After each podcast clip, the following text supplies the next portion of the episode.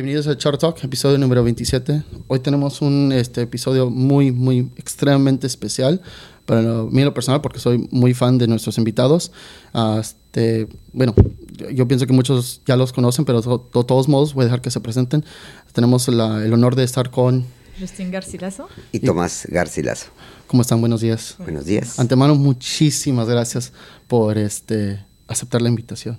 Un gusto estar aquí contigo. Este, Justin, me imagino que ha de haber sido como que, ¿quién es este loco que me está mandando un mensaje?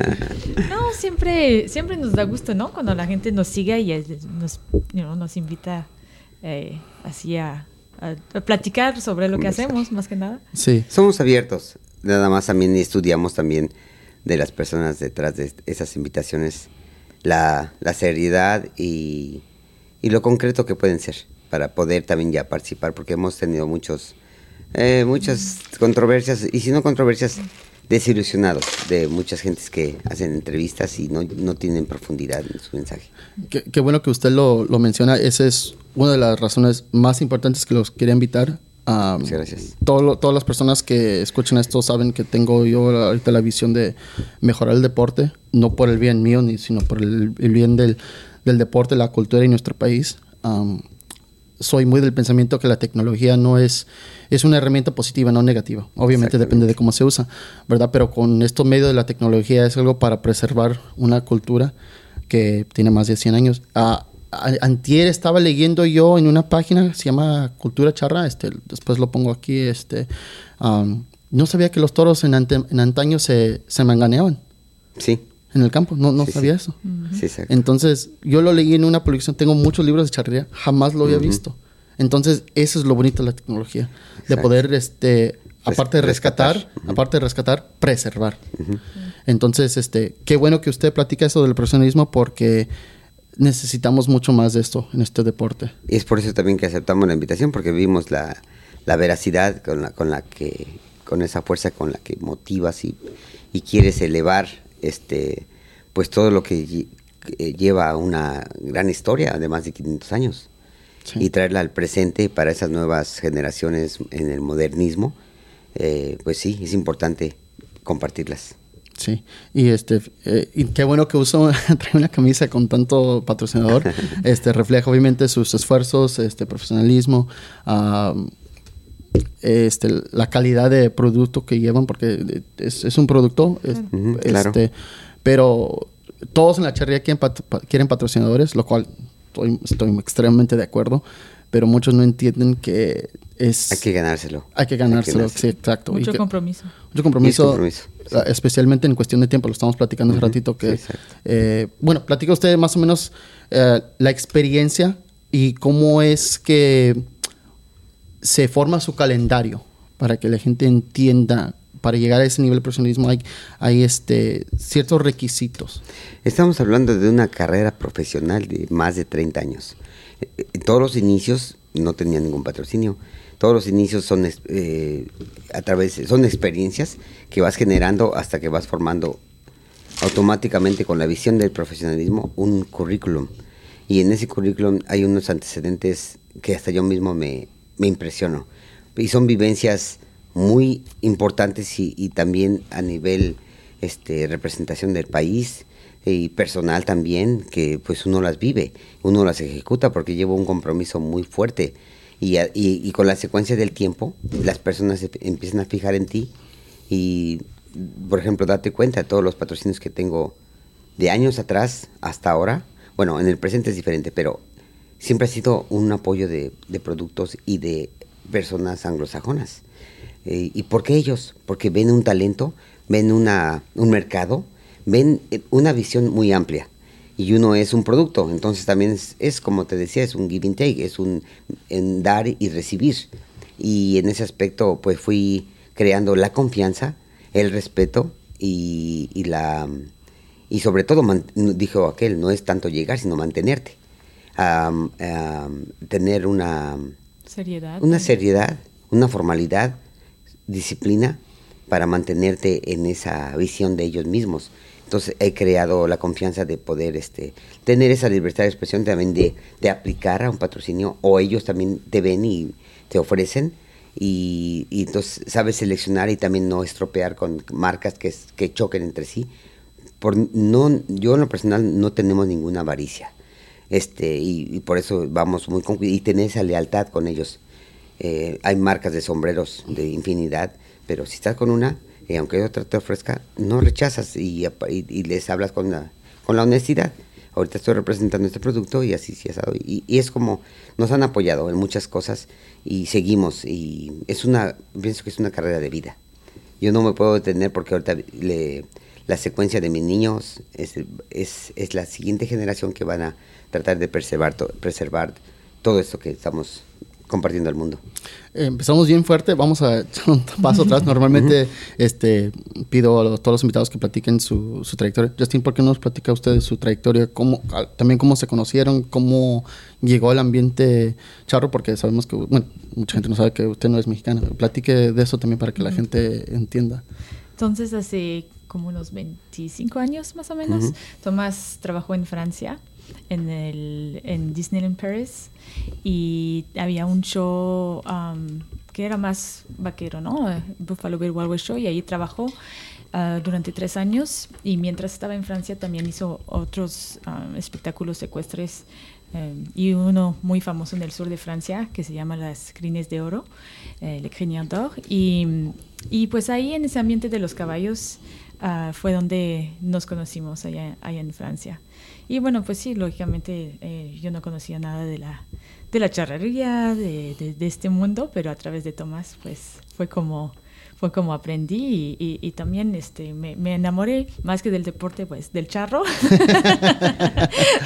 Pero también Pero se enamoró también- de las de nuestra cultura. Sí, o sea, de la Sí, cu- sí. es lo que iba a decir, ¿no? Sí. Eh, Y, y bueno, lógicamente ya La después riqueza. aprendí la riqueza de la cultura y, y- y de todo lo que, lo que es México, ¿no?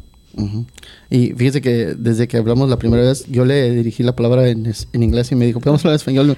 Me quedé extremadamente fascinado y enamorado de la manera tan excelente que maneja el idioma. Yo pensé que era usted portugués.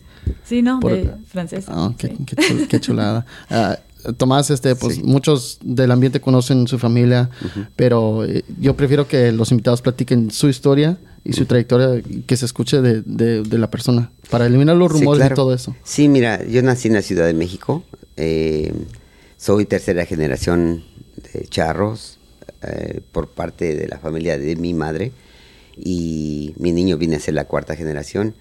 Somos nuestra visión en ese entonces eh, un ejemplo muy importante que uno de mis tíos fue campeón nacional charro completo, compitiendo con grandes con grandes charros en aquel entonces, que fue si conocen al señor Pepe Samperio, a, que le dicen el cielito lindo, este, el conejo Arevalo y bueno, otros eh, personajes, uno creo, me parece que un- un, unas personas de los Pedreros, me parece que también compitió, bueno, en León, Guanajuato, y quedó campeón nacional.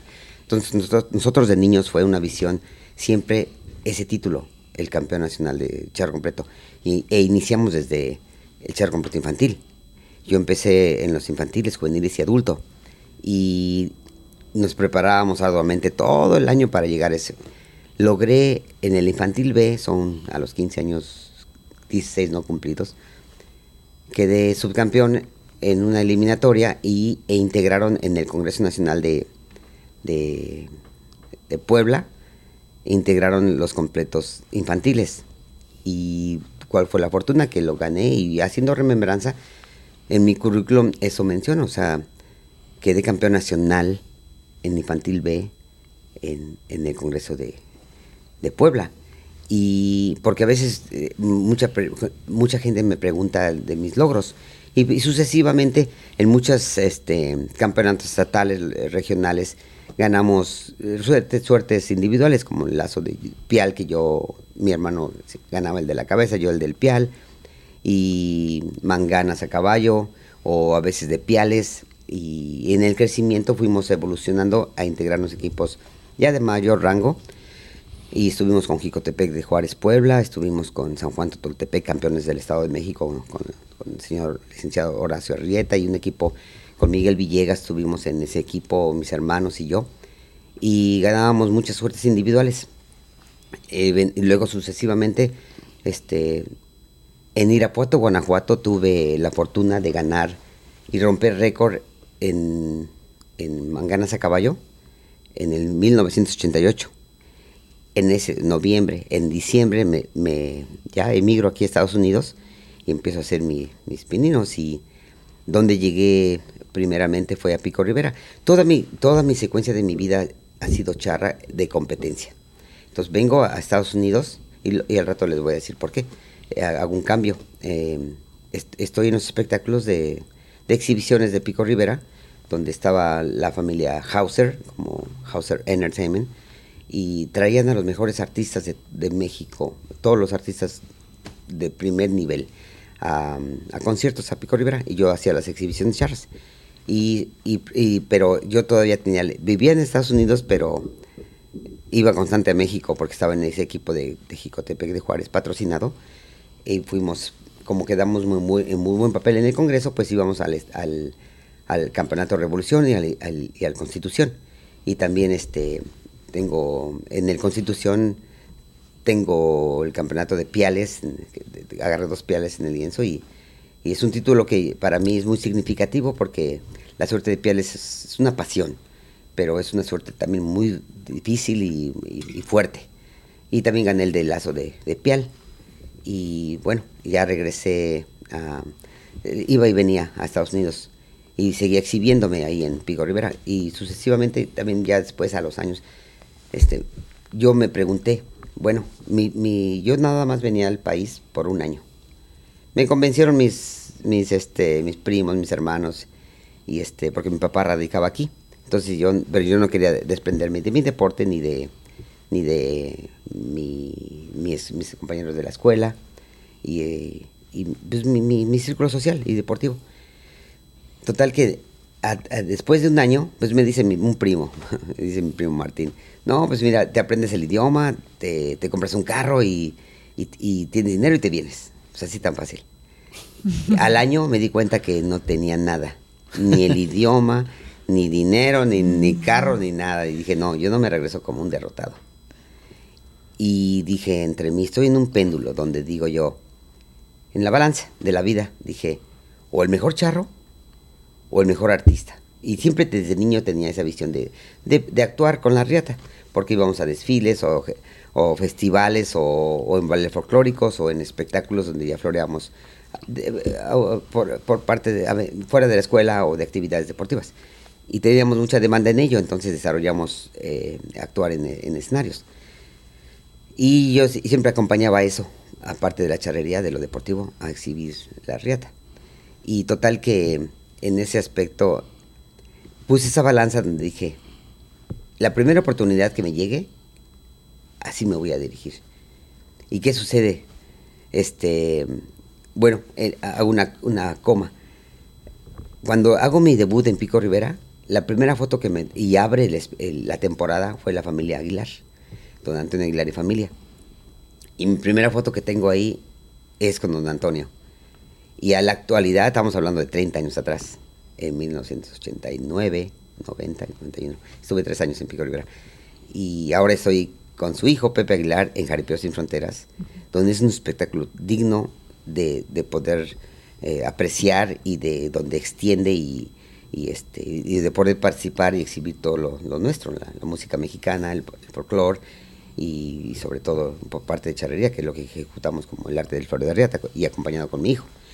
Y bueno, me regreso a, a, Pico Rivera, donde ya este, eh, partimos la compañía de, de, los, la familia Hauser, lleva en gira nacional a don, a, a Antonio Aguilar y familia. Y yo voy con ese entusiasmo y pues muy joven en ese entonces, iba jineteando toro llegó y paso de la muerte. Y nada más una ocasión florié la riata y don Antonio Aguilar tuve ese privilegio que él narró mi actuación. Bueno, terminé esa gira y posteriormente decido, bueno, ¿qué voy a hacer? Charro o artista, por decirlo así. Y porque yo que tenía muchos deseos de recorrer el mundo y de conocerlo con esa habilidad de la riata.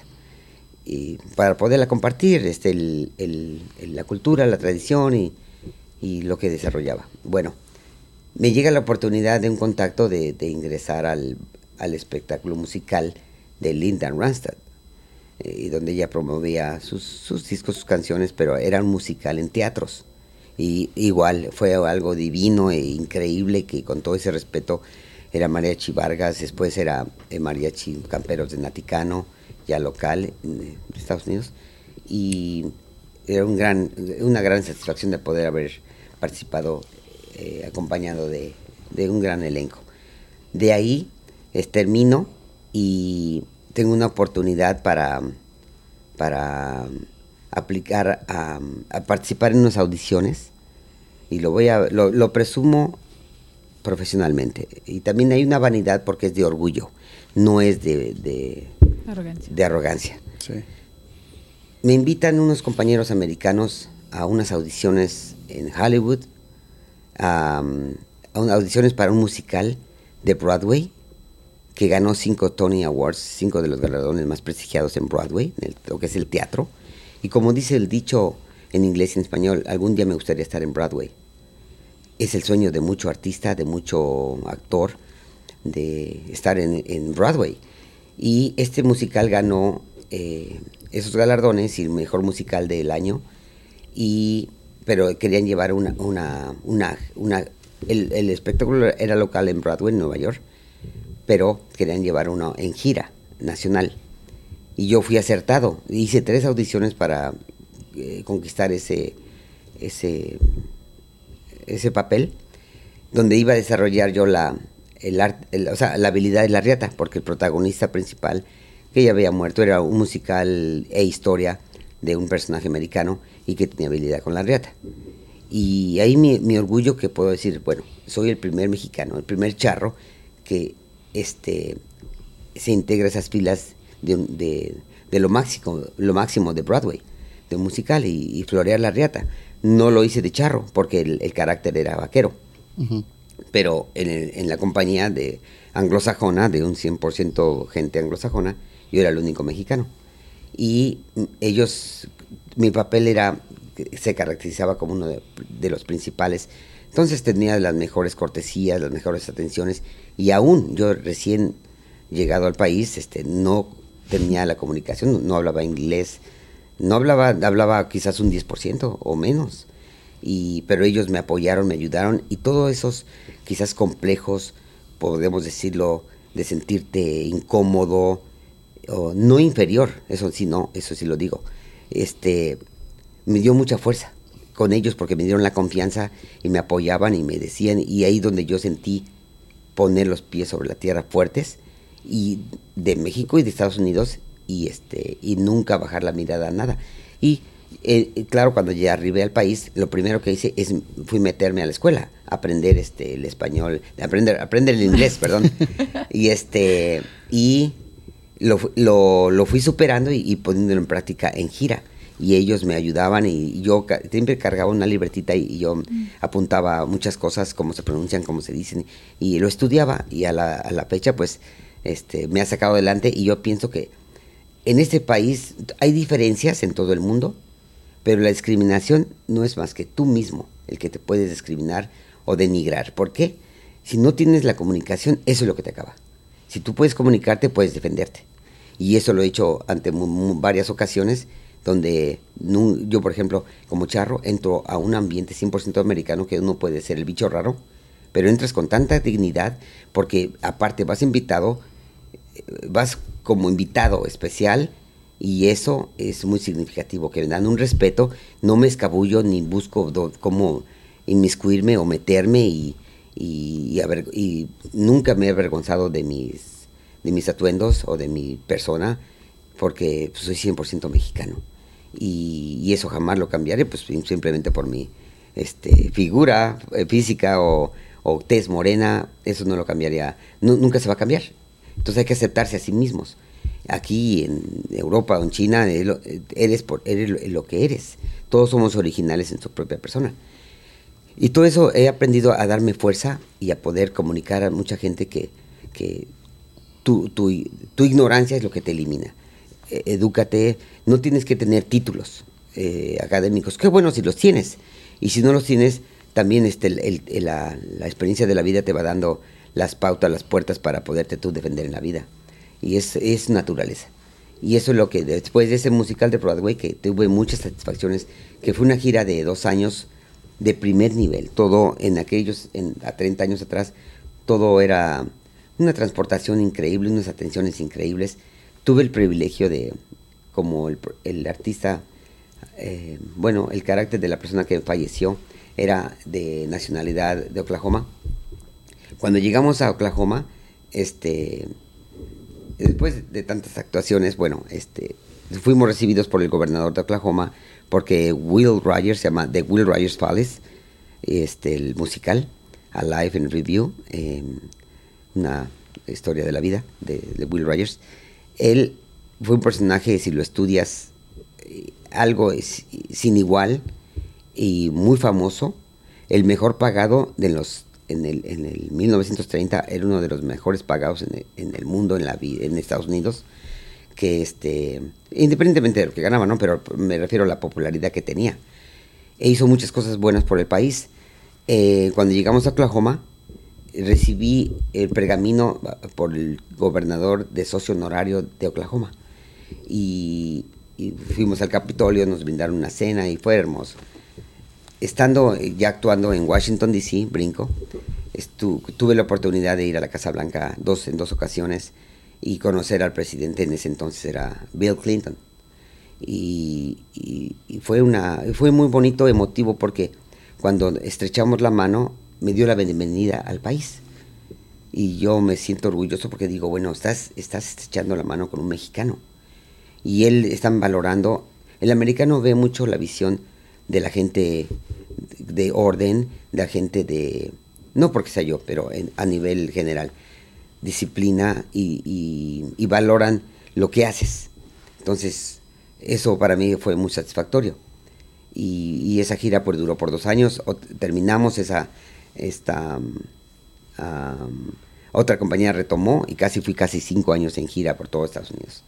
Termino esa gira y hago una audición para... Salió un, un, artículo en el periódico y un amigo que se llama Toby de la Torre, este, me, me dice de esa, de esa audición y me dice, mira, agarra mi remolque y, vete a Ontario, ahí está una, creo que era Pomona, una audición para Buffalo Bill Wild Show en Disneyland, Disneyland Paris y bla, bla, bla, y dije, yo voy de charro y me fui de charro y llevé mi caballo y hice una audición pues como muy suelto, muy relajado, que yo así aventé mi caballo en una punta y le di unos lados y hice lo, como lo que quise, lo eché, lo senté, hice una actuación, por decirlo así, sin importancia. Como diciendo, me refiero que si pega, pega. Si no pega, despegado estaba. lo, importante es cuidar la imagen y representar como... dignamente, sí.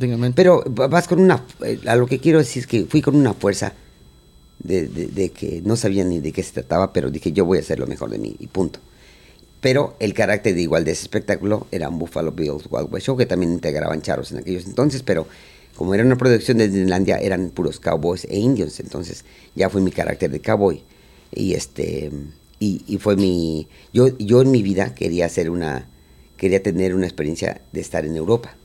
Tener en mi currículum también. Y dije bueno voy por los tres meses de prueba y me regreso y cuáles tres meses hicieron tres años.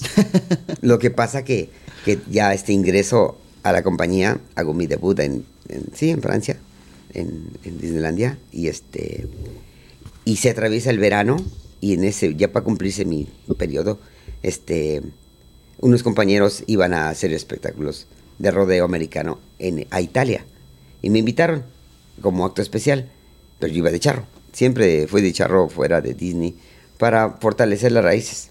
Y eso fue lo que me, me inquietó quedarme. Y al tiempo este, viene ese espectáculo, las, las crines de oro de, de de ese espectáculo ecuestre en Francia. Estamos hablando de teatro a caballo, algo espectacular, sin igual jamás visto, que yo estoy admirado. Y de ahí fue donde hubo una visión y mi esposa lo comparto con ella, porque tenemos esa visión de, proyectar cosas aquí en Estados Unidos este, para progresar y engrandecer todo, tanto lo western como lo charro, como lo, la historia, nuestras raíces, en una magnitud moderna. Bueno, en esos espectáculos fuera de Disney es donde yo me presentaba de charro y en ese espectáculo que estoy repitiendo fui de charro representando a México. Y cuál era muy digno de poder salir a otros países porque los países están vecinos. Muy cortos a corta distancia estás en Bélgica ya estás en España ya estás en Italia y, bueno dio la fortuna que participo en ese espectáculo y y Justine, mi esposa, este, tenemos amistades que en parte de producción y, nos habíamos visto en dos ocasiones, yo la había visto en dos ocasiones y, fue como anillo al dedo, o sea, como amor a primera vista y nos identificamos y, y aún así una barrera era el idioma, el idioma francés, porque ella no hablaba inglés y yo no hablaba francés. Y este y ahí fue uh, bueno, bueno pienso que fue natural. Sí, cómo la conquistó sí, y este y hubo llegaba pronto su cumpleaños y de una forma u otra la invité a, celebrar su cumpleaños en, nuestro espectáculo en Disney.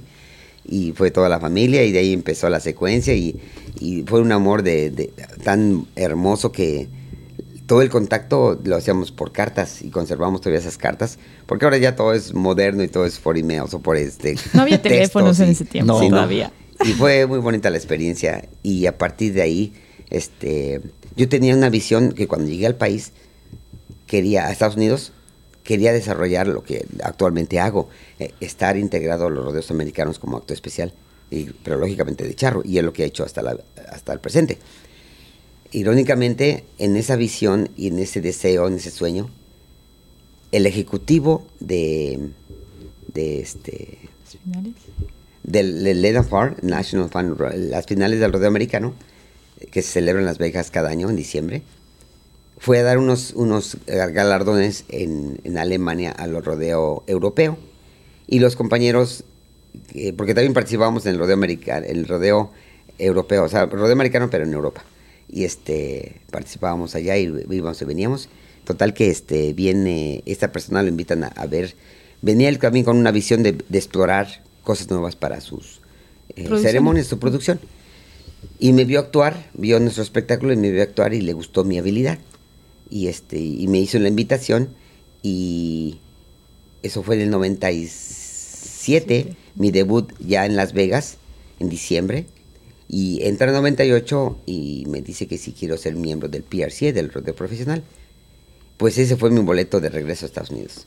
Y ya, pues sí, hubo una pausa en nuestras vidas con Justine y este y yo quería seguir mi sueño.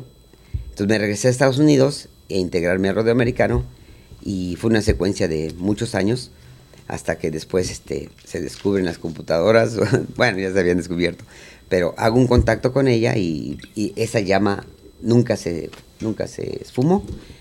Y de, nuestro amor y nuestro y nada más era remover y bueno este volvimos a, contactarnos. Ella pues prosiguió con su vida y se tituló y pues fue a la universidad y se tituló y, y fue un buen tiempo y ya nos este nos integramos así como lo que dejamos en un pasado lo, lo concretamos entonces ya este, yo seguí mi secuencia en rodeos y ya la, le hago una invitación, pues, tanto, o sea, de vida. Y nos integramos, ese amor, pues, se consolidó y, toda la nueva faceta, ayer la mencioné en un, en un speech, este... ¿Discurso? Un discurso, donde la renovación de mi persona, la visión de todos mis atuendos, de mis caballos, de mis arreos, de toda la imagen, la, ella la transformó a rescatarme y revivirme y ponerme en otro estrado.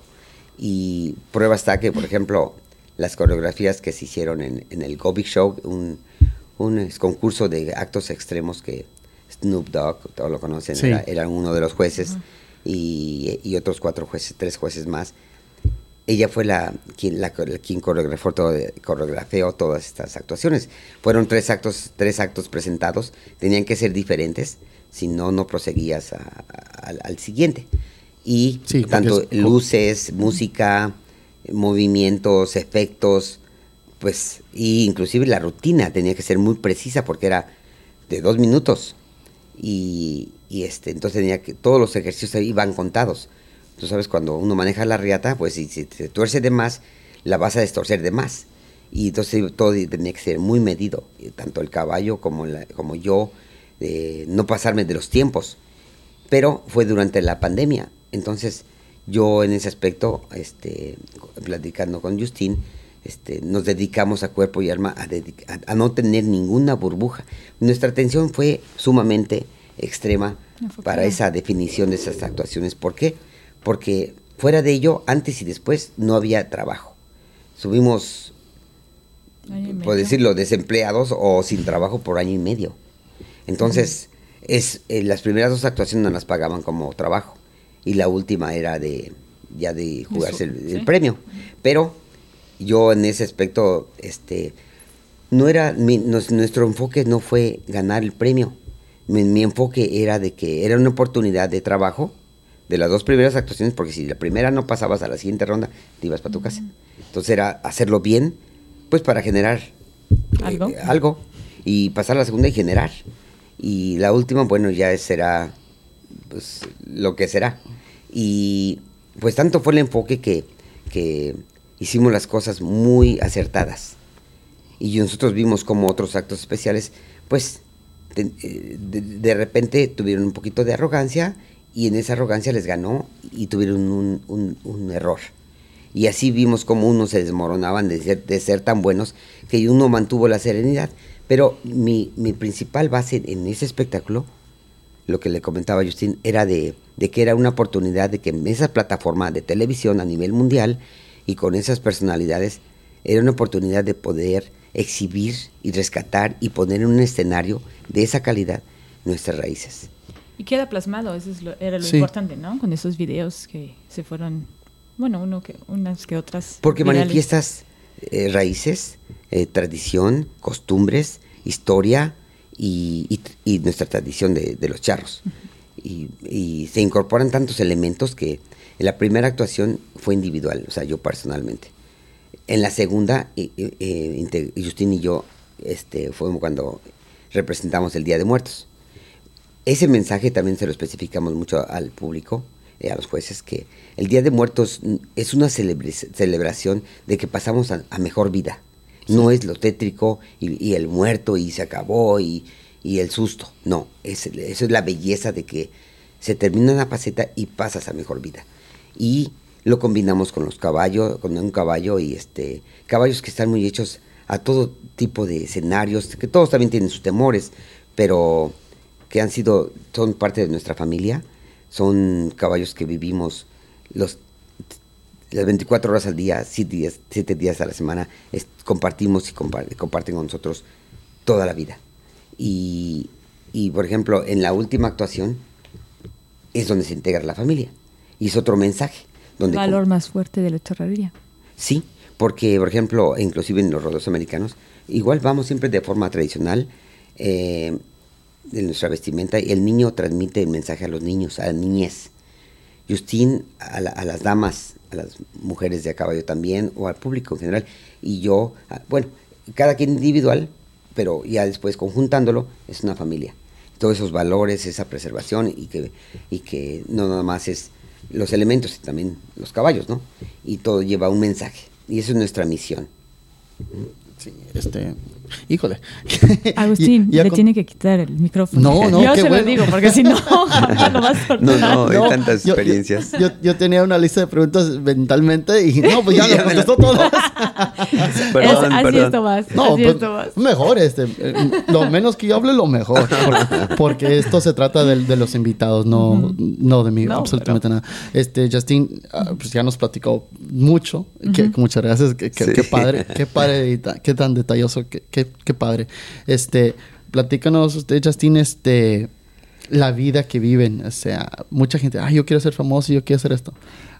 Hasta, que lo viven, ¿verdad? Sí. que no es una vida fácil. Eh, eh, no, pues lógicamente implica muchos, muchos sacrificios, ¿no? Pero eh, sí es una vida muy bonita porque podemos estar en familia todo el tiempo. Podemos llevar a los niños a la, al trabajo, forman parte de, y y es, es una gran bendición, esa es una gran bendición de este trabajo. Mucho sacrificio porque no hay horarios, porque eh, pues muchas cosas pasan en carretera, el riesgo que también que corremos, ¿no? En, andar por todos lados. Pero la verdad que sí, no, nos, nos, encanta, entonces nos sentimos muy, muy afortunados ¿no? de, de, hacer eh, lo que hacemos y, y, juntos, más que nada juntos, porque yo la verdad estar en casa con los niños y saber que él esté solo en, en carretera, pues no, no, no, no sería lo mismo. Entonces esa, esa es una... Por ejemplo, en los, los espectáculos, secuestros, rodeos de todo tipo o en, en todo el ámbito profesional, pues ellos se integran conmigo.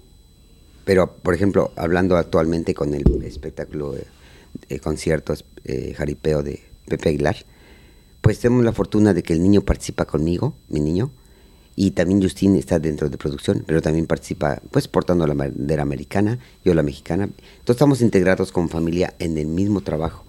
Y Luis tiene, mi niño tiene sus clases por internet con una maestra particular. Por ejemplo, ahorita está en la escuela, está en el remolque con mi, mis hermanos, están ahí con él, cuidándolos, están este, en su clase. Y, y, y, lo menciono a veces también con los narradores, locutores en los espectáculos que mi niño habla tres idiomas, español, francés, inglés, y a su edad, este, su corta edad, y lo, lo enfatizo porque digo, tienen que prepararse, porque este mundo está tan diversificado y tan avanzado que no te puedes quedar con un solo idioma. Y, y eso es lo que, bueno, Justin le, comparte su idioma, yo el mío, y el inglés lo he aprendido aquí, y es su idioma pues, natal, ¿no? Y es algo importante que le transmitimos a la gente.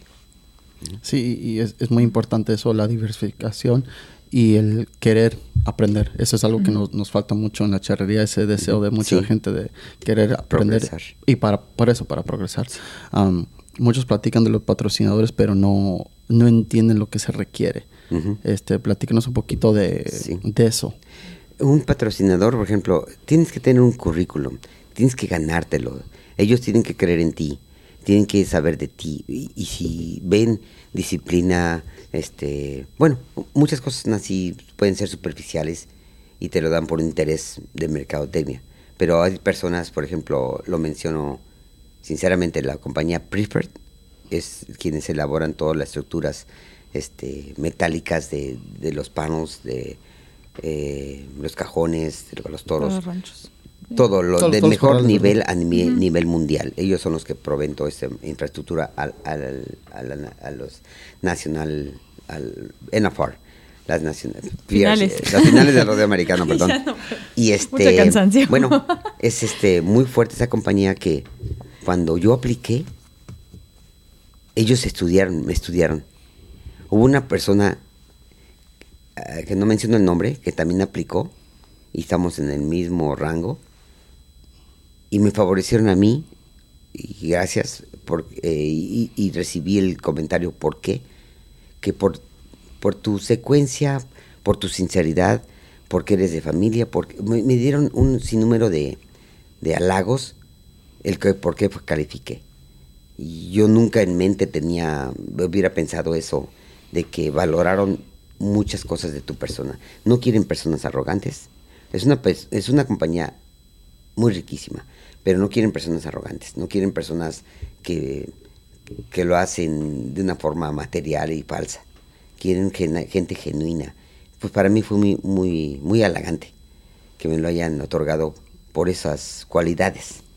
Uh -huh. Los otros productos también son muy importantes, las otras compañías, y este y hay, hay una hay una um, amistad con ellos y, y una credibilidad que también, por ejemplo, en el rodeo americano, que tengo ya 25, 23 años me parece, hice mi debut en el 97, al presente. Hice el único acto especial y el único mexicano que, que ha ido consecutivamente a Las Vegas, este, tantos años. Pero, ¿por qué? Pues ellos han visto mi formalidad, puntualidad, este, entrega, trabajar como equipo. Más aparte, estoy eh, hábil para hacer una actuación o 10 actuaciones y estoy a disposición en ese aspecto. Mi esposa también porta la bandera americana en ese evento o la bandera canadiense y estamos siempre este, con disciplina y con gusto para trabajar en, pues, en lo que porque como somos trabajadores independientes, dependes de tu trabajo y más no es una compañía que te tiene regalías o ocupado todo el año, ¿no? Entonces siempre estamos tocando puertas, no, no sé, nunca te consagras o tienes alguna garantía. Y entonces eso es lo que nos ha llevado a, pues a, estar donde estamos para poder conquistar estos patrocinios también. Muchos los muchos llegan a ofrecerte, muchos también tocamos puerta para ver si se nos logran. Y, y los respetamos, había mucha lealtad con ellos, de haber respetado porque hay mucha competencia. Y, y este y pues los, los, portamos sus productos con mucha dignidad. Y si, puedes ver mis logotipos, son, la mayoría son producto americano. Es un producto americano que, pues lógicamente, no me voy a vestir con una camisa Wrangler en el show. No, pero ellos con llevar tu nombre, su nombre en un sticker o una camisa o en, en lo cotidiano, es más que suficiente. Ahora, de hoy, de hoy en día, sí, pues en, eh, pronuncio que tal la bartería San José de León, Guanajuato, nos otorgó ese gusto y ese honor de patrocinarnos a mí, a mi niño y futuramente a Justín, de unas monturas donde ves el arte de nuestros artesanos, valga la redundancia. Hacía falta, hacía falta tener patrocinios mexicanos para poder, pues también, ¿no? Elevarlos. Elevarlos, proyectarlos. Eh. También botines charros de allá de, en México, este, ahora también unos moños charros de eh, indumentaria charra y, y así poco a poco. Y, pero te los vas ganando pulso, pero a veces quizás nuestro, en años atrás, yo extrañaba mucho eso. Yo quisiera tener producto mexicano y lo puedo comprar, pero si un patrocinio es un, es un, es una elevación de, tu, de, tus productos aquí en Estados Unidos o en el mundo, porque la gente constantemente me preguntan, ¿dónde compraste tu freno? ¿Dónde compraste tus espuelas? ¿Dónde, ¿Quién hizo tus sillas? Entonces de una forma así ya los induces, porque los admiran, porque yo a veces hay mucha gente del extranjero, que, anglosajón, que preguntan, o canadienses, eh, la curiosidad de tanta cosa, de, de tanta... lo hermoso de los arreos. Y yo luego les digo la función, a veces también son preguntas este, chuscas de que creen que, me preguntan que por qué la espuela tan brava. Digo, mira, la espuela hay que saber usarla. Una cosa es que toques un caballo, una cosa es que lo rayes.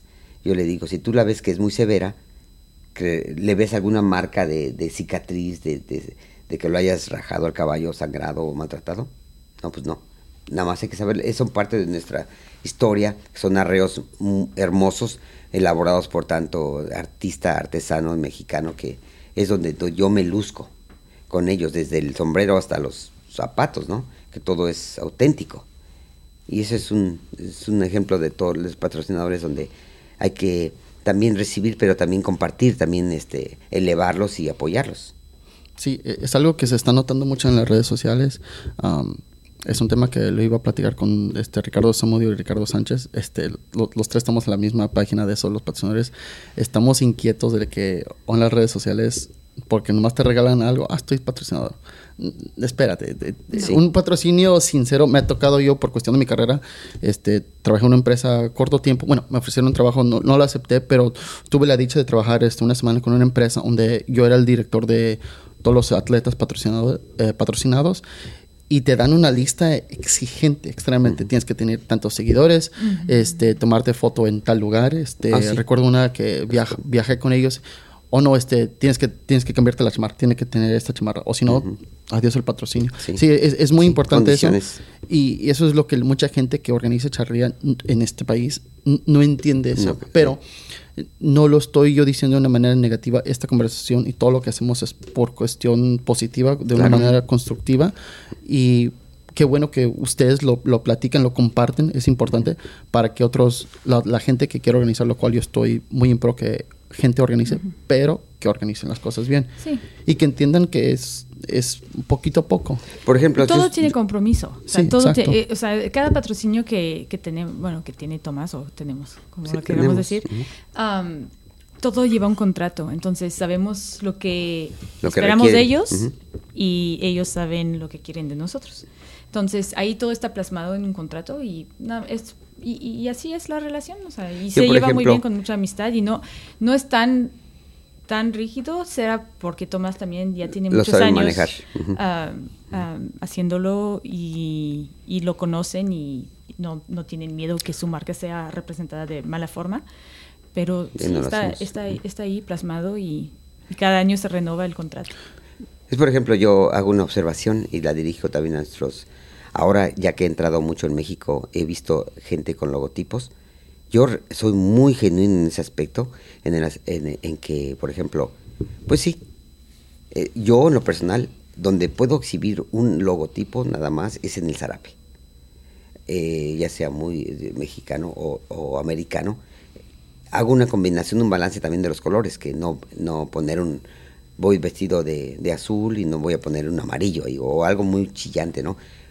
Pongo el, el- cambio los zarapes constantemente, los zarapes de la silla, constantemente, y sí pongo los logotipos muy bonitos de mis patrocinadores, los cambio y pongo otro y pongo otro y pongo otro, pero y pero nada en mi traje de charro, ni en los pechopretales, ni en nada más que el El zarape. De hoy en día yo he observado en charros que traen en los cuellos, que traen en la espalda, que traen acá, que traen por en el puño.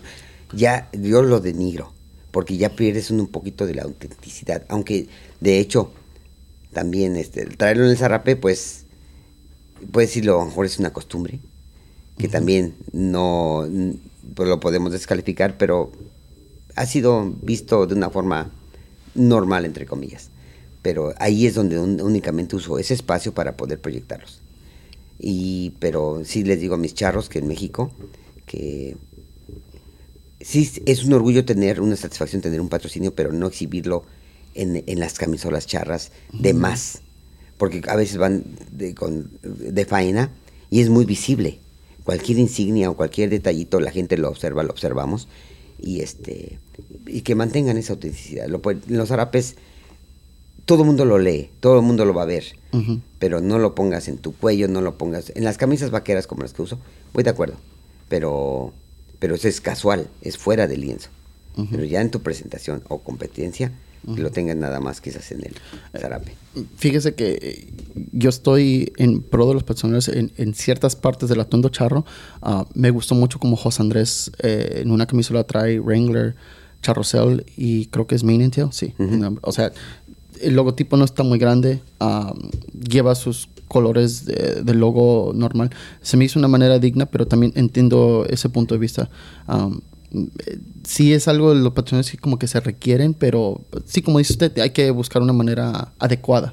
Sí, muy sutil Sí. de poderlo. Porque de todos modos, eh, por ejemplo, José Andrés es una figura de lo máximo ahorita en charrería. Entonces, este, todo el mundo puede entrar a su página para observarlo más cerca y saber qué, qué se lo representa. Y lo que ves en un terreno, en una charreada, pues es a simple vista y un zarape, pues lógicamente se proyecta. Pero yo estoy en contra en las camisas lisas, que se, se enfatiza más hasta el fierro de- del rancho o de cosas que llaman mucho la atención, distrae. Le- yo pienso que quita un poquito de su esencia, porque son productos modernos, son productos comerciales. Sí, sí me explico. Entonces, para mí es así. Debe ser más, eh, re- re- más reservado en ese aspecto. Usted que tiene más experiencia, ¿dónde, dónde piensa que sería, aparte del zarape, dónde mm, poder exhibir un, un patrocinador? Lo podría decir que es difícil. Es Sí, difícil sí. porque todo es visible. Todo el color o, o brinca o una letra brinca. Y este, aunque sea muy sutil, muy pequeño o, o amplio, de todos modos se va a ver. Cuando usas el fierro de tu rancho, de tus caballos, este, pues este, o el hierro. Digo, son competidores, ¿por qué no? Ahí vamos a entrar en la pelea. puede ser un esposo poquito, y, sí. y esposa. No. yo, yo digo que está bien. En tu, en tu punto voy de acuerdo de que como es un modernismo y un Sí, comercialismo, forma- no, y forma parte del, del, del- digo, es- son como los vaqueros en el rodeo, pues ¿por qué no? pues podría entrar yo también en razón de decir, bueno, romper ese, ese tradicionalismo e integrar un logotipo, pero ahora voy a aceptarlo. Voy de acuerdo contigo. Yo digo, yo digo diría- en, las, en, las, en, las, en las camisas de faena, ¿por qué no? Ya después, si fuera un, un traje No, de tres piezas y ahí no, con lo, no, ahí no, ya, no, ya no, sí, ya no, pierda no, la elegancia, ¿no? De Pues lo sí. que es. Pero en las, en las, en las camisas. Ahí, po- en este Sí, debate de te puedes dar cuenta que yo es donde también ya hay ya doblo las manitas como decimos Yo ya, sí. ya doy ya doy de sí porque dices oye sí tienes razón si vas de traje tres piezas ahí no No, ya, y si no, vas de faena lógicamente, pero de faena, bueno ¿por qué no? Porque ya ya es charrería profesional Sí. Ahora ya, como dijo, I take it back. O sea, ya retiro lo, Ya retiro lo dicho. Y este, y tiene razón, pero nada más que sea sutil. Por ejemplo, muchas cosas.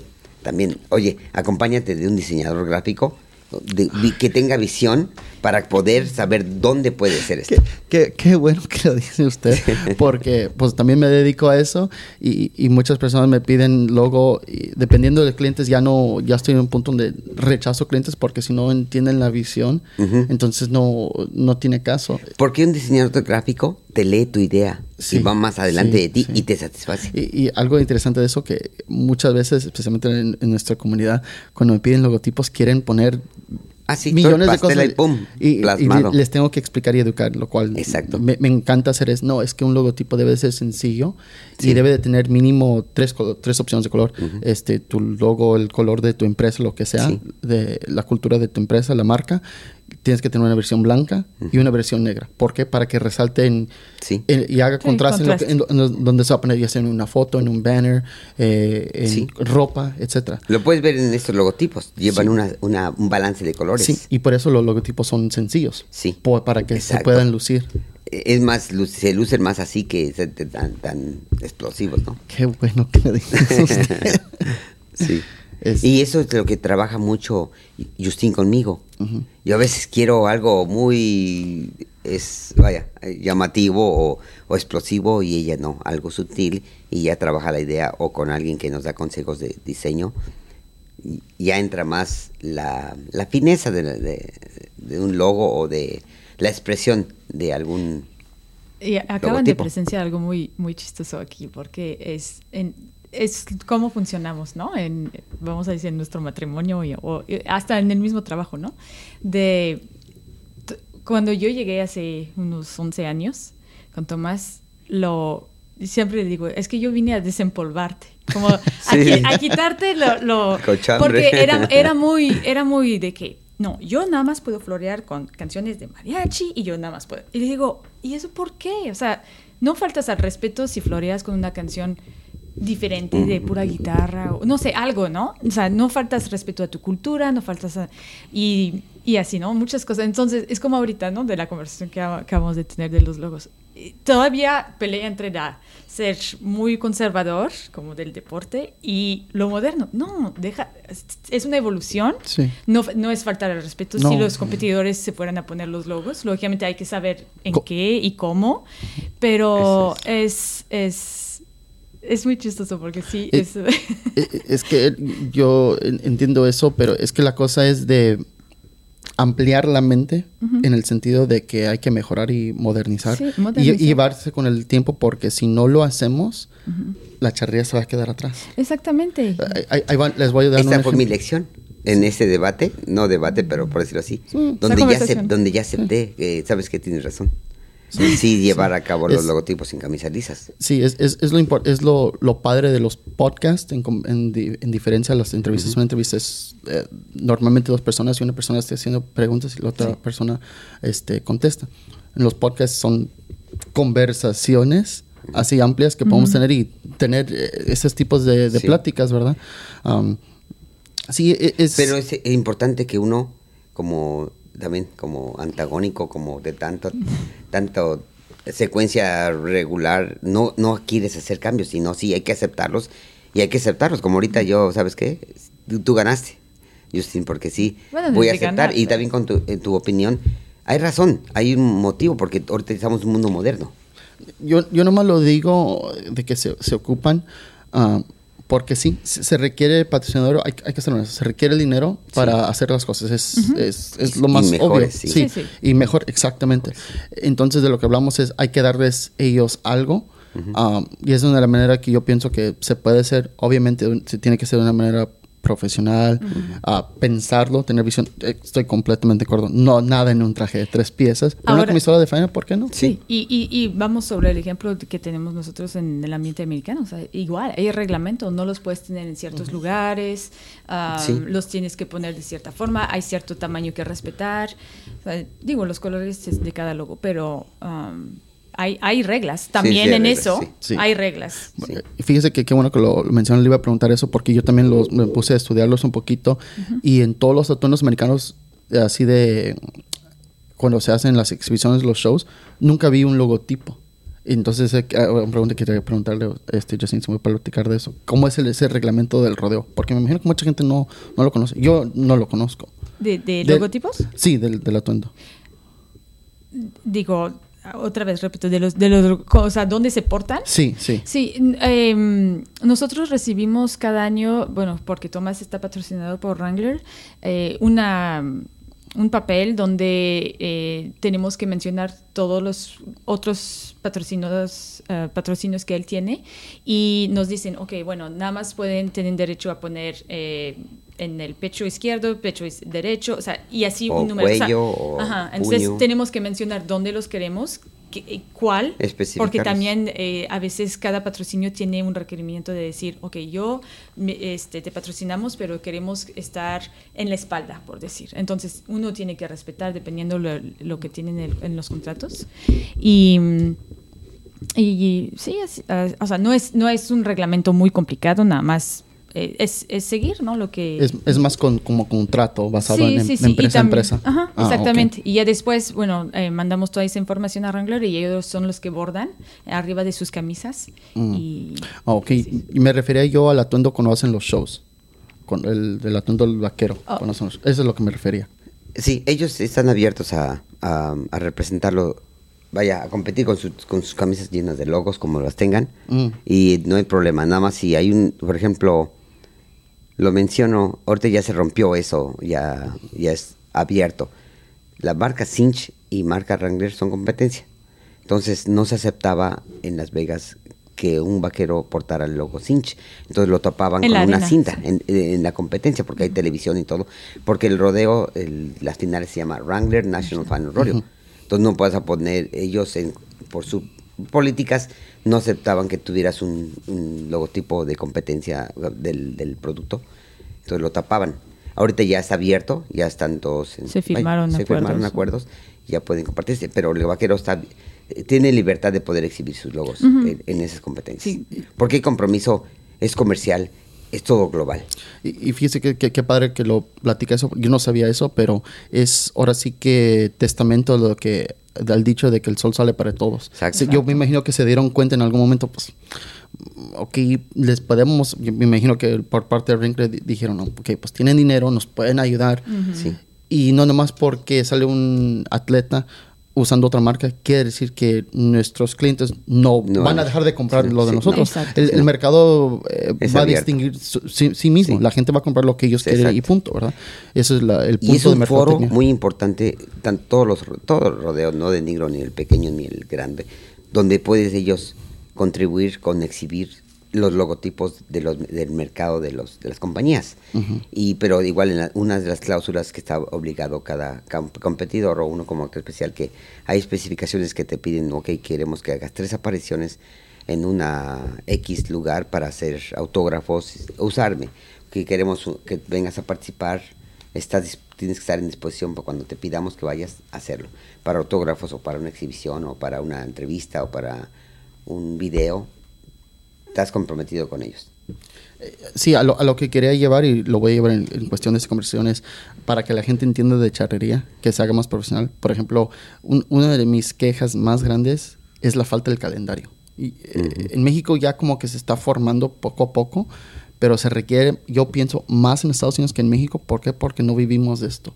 este, es, un, es un hobby, pero a la vez porque laboramos cinco días a la semana, eh, yo pienso que es más que necesario hace- hacer un calendario ah, para que la gente también planee sus vacaciones, su, su vida Sí. social. Algo que es muy común en la charrería es si te invitan este, a un convivio familiar, siempre es el dicho, no puedo, tengo que entrenar. Sí.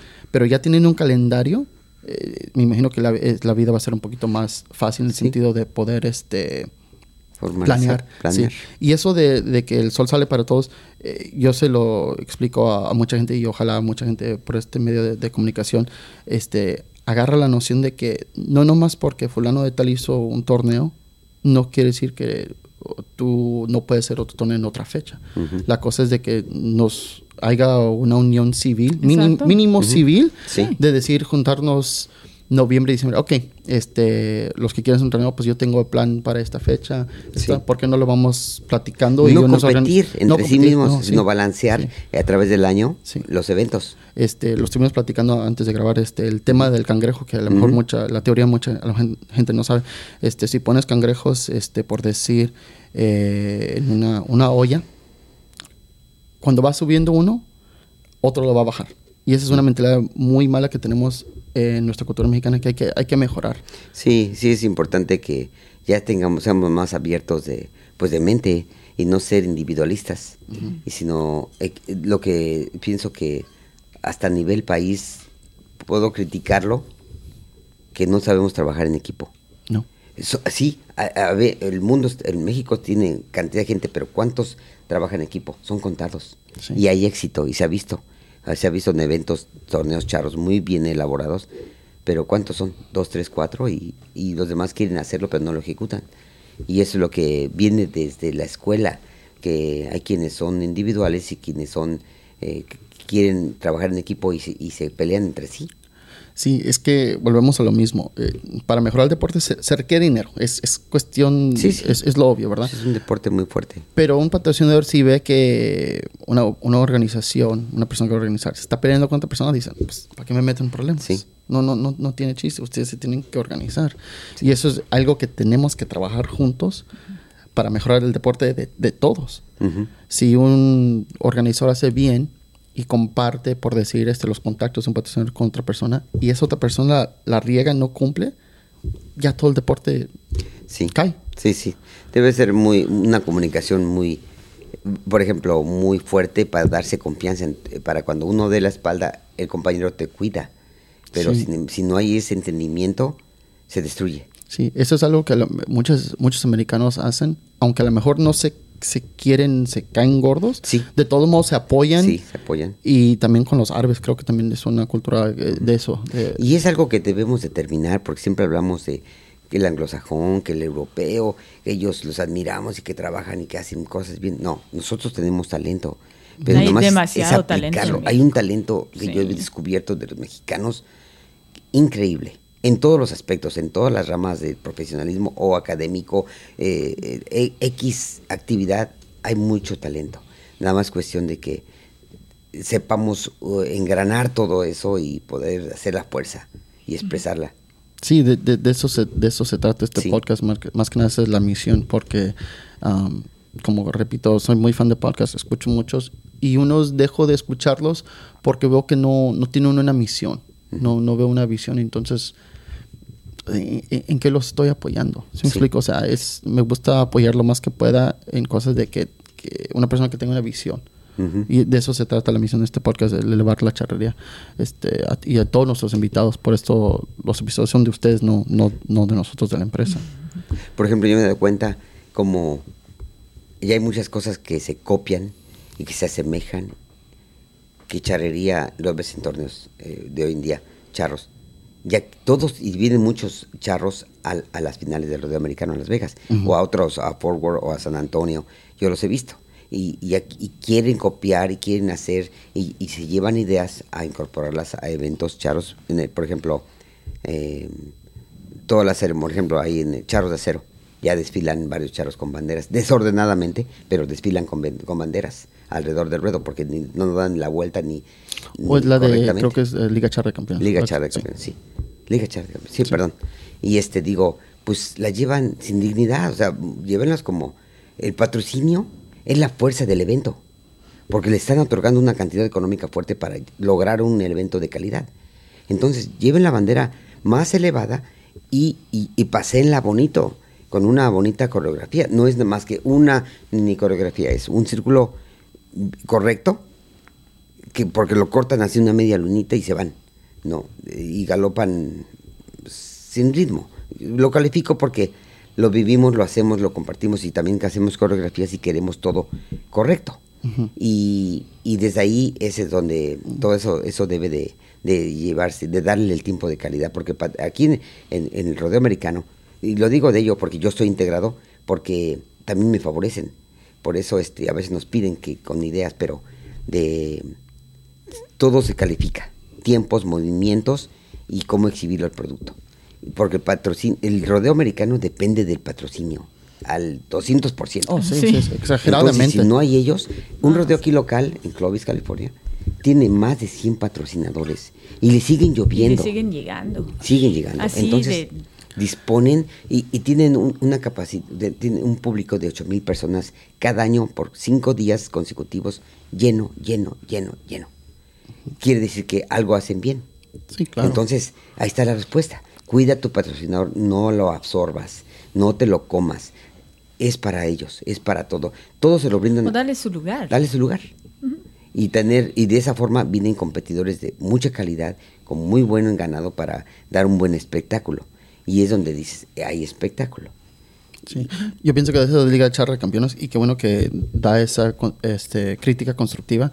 Pienso que a lo mejor como apenas están empezando y no tiene experiencia, pues se tiene que cometer errores para, para mejorar No, poco a poco, Sí, ¿verdad? entiendo. Este, y que eh, ojalá algún día lo contacten como consultante de, de, eso, de ese tipo de... Fíjate que me he puesto, por ejemplo, yo en la idea de que vivimos año con año la experiencia de acá, pero lo puedo contar así. Hay gentes que se llevan las ideas las aplican, pero no saben, no tienen experiencia. no, nosotros tenemos la experiencia de que lo vivimos cotidianamente. Y, y no nomás en Las Vegas, sino en todos los rodeos, en todos los aspectos, ah, en todos los eventos que, que vamos. Por ejemplo, yo he tenido deseos de, de- de aplicar a, inclusive a- en los congresos charros, de, de poder, poder este, contribuir con nuestras ideas, profesionalismo para poder hacer todo lo que son los, las aperturas o un espectáculo central de- dentro de- del principio a fin o la clausura. No nada más es de prender luces y de aventar cohetes o de hacer cosas. Lleva una sincronía, es como un ecualizador. Debe- llevar una producción. Sí. Lo, lo he visto en congresos pasados, está mal hecho. Y eso lo digo así con fuerza porque me denigra de que hay un conocimiento, hay una experiencia, no recurren a uno. Si yo ocupo de algo, no quiero nada porque lo vi allá, porque lo vi acá, no tienes esa experiencia como productor. Dale la posición a la persona adecuada. Sí, si los conoces, contrátalos. Y todo es, es, es, eh, todo es cuestión de a- a- aproximarse a la persona. Por ejemplo, todo lo que es audio o cibernética, pues como está al- al- no están al alcance del charro de muchos, pues lo- eso sí lo contratan o lo pagan. Pero en otras ideas, coreografías o producción, tampoco tienen eso. El competidor al compet- a lo que es competidor y el que es de producción, producción. Y en ese aspecto es como podemos enfatizar más, porque viene un público también extranjero a los congresos, a los eventos eh, Sí, claro. grandes. Entonces brindarles que nosotros también podemos hacer las cosas bien. ¿Y con quiénes? Con nuestra misma gente. Yo qui- qui- quisiera, este, apli- quiero aplicar y quiero hacer en un futuro, porque con mi esposa hemos hecho y comprobado en, en muchos lugares que podemos coreografiar, que podemos hacer, pero también se ocupa un personal, no lo puedo hacer solo. Si yo ocupo una persona que, que, quiera hacer algo, un equipo, voy a contratar la persona adecuada.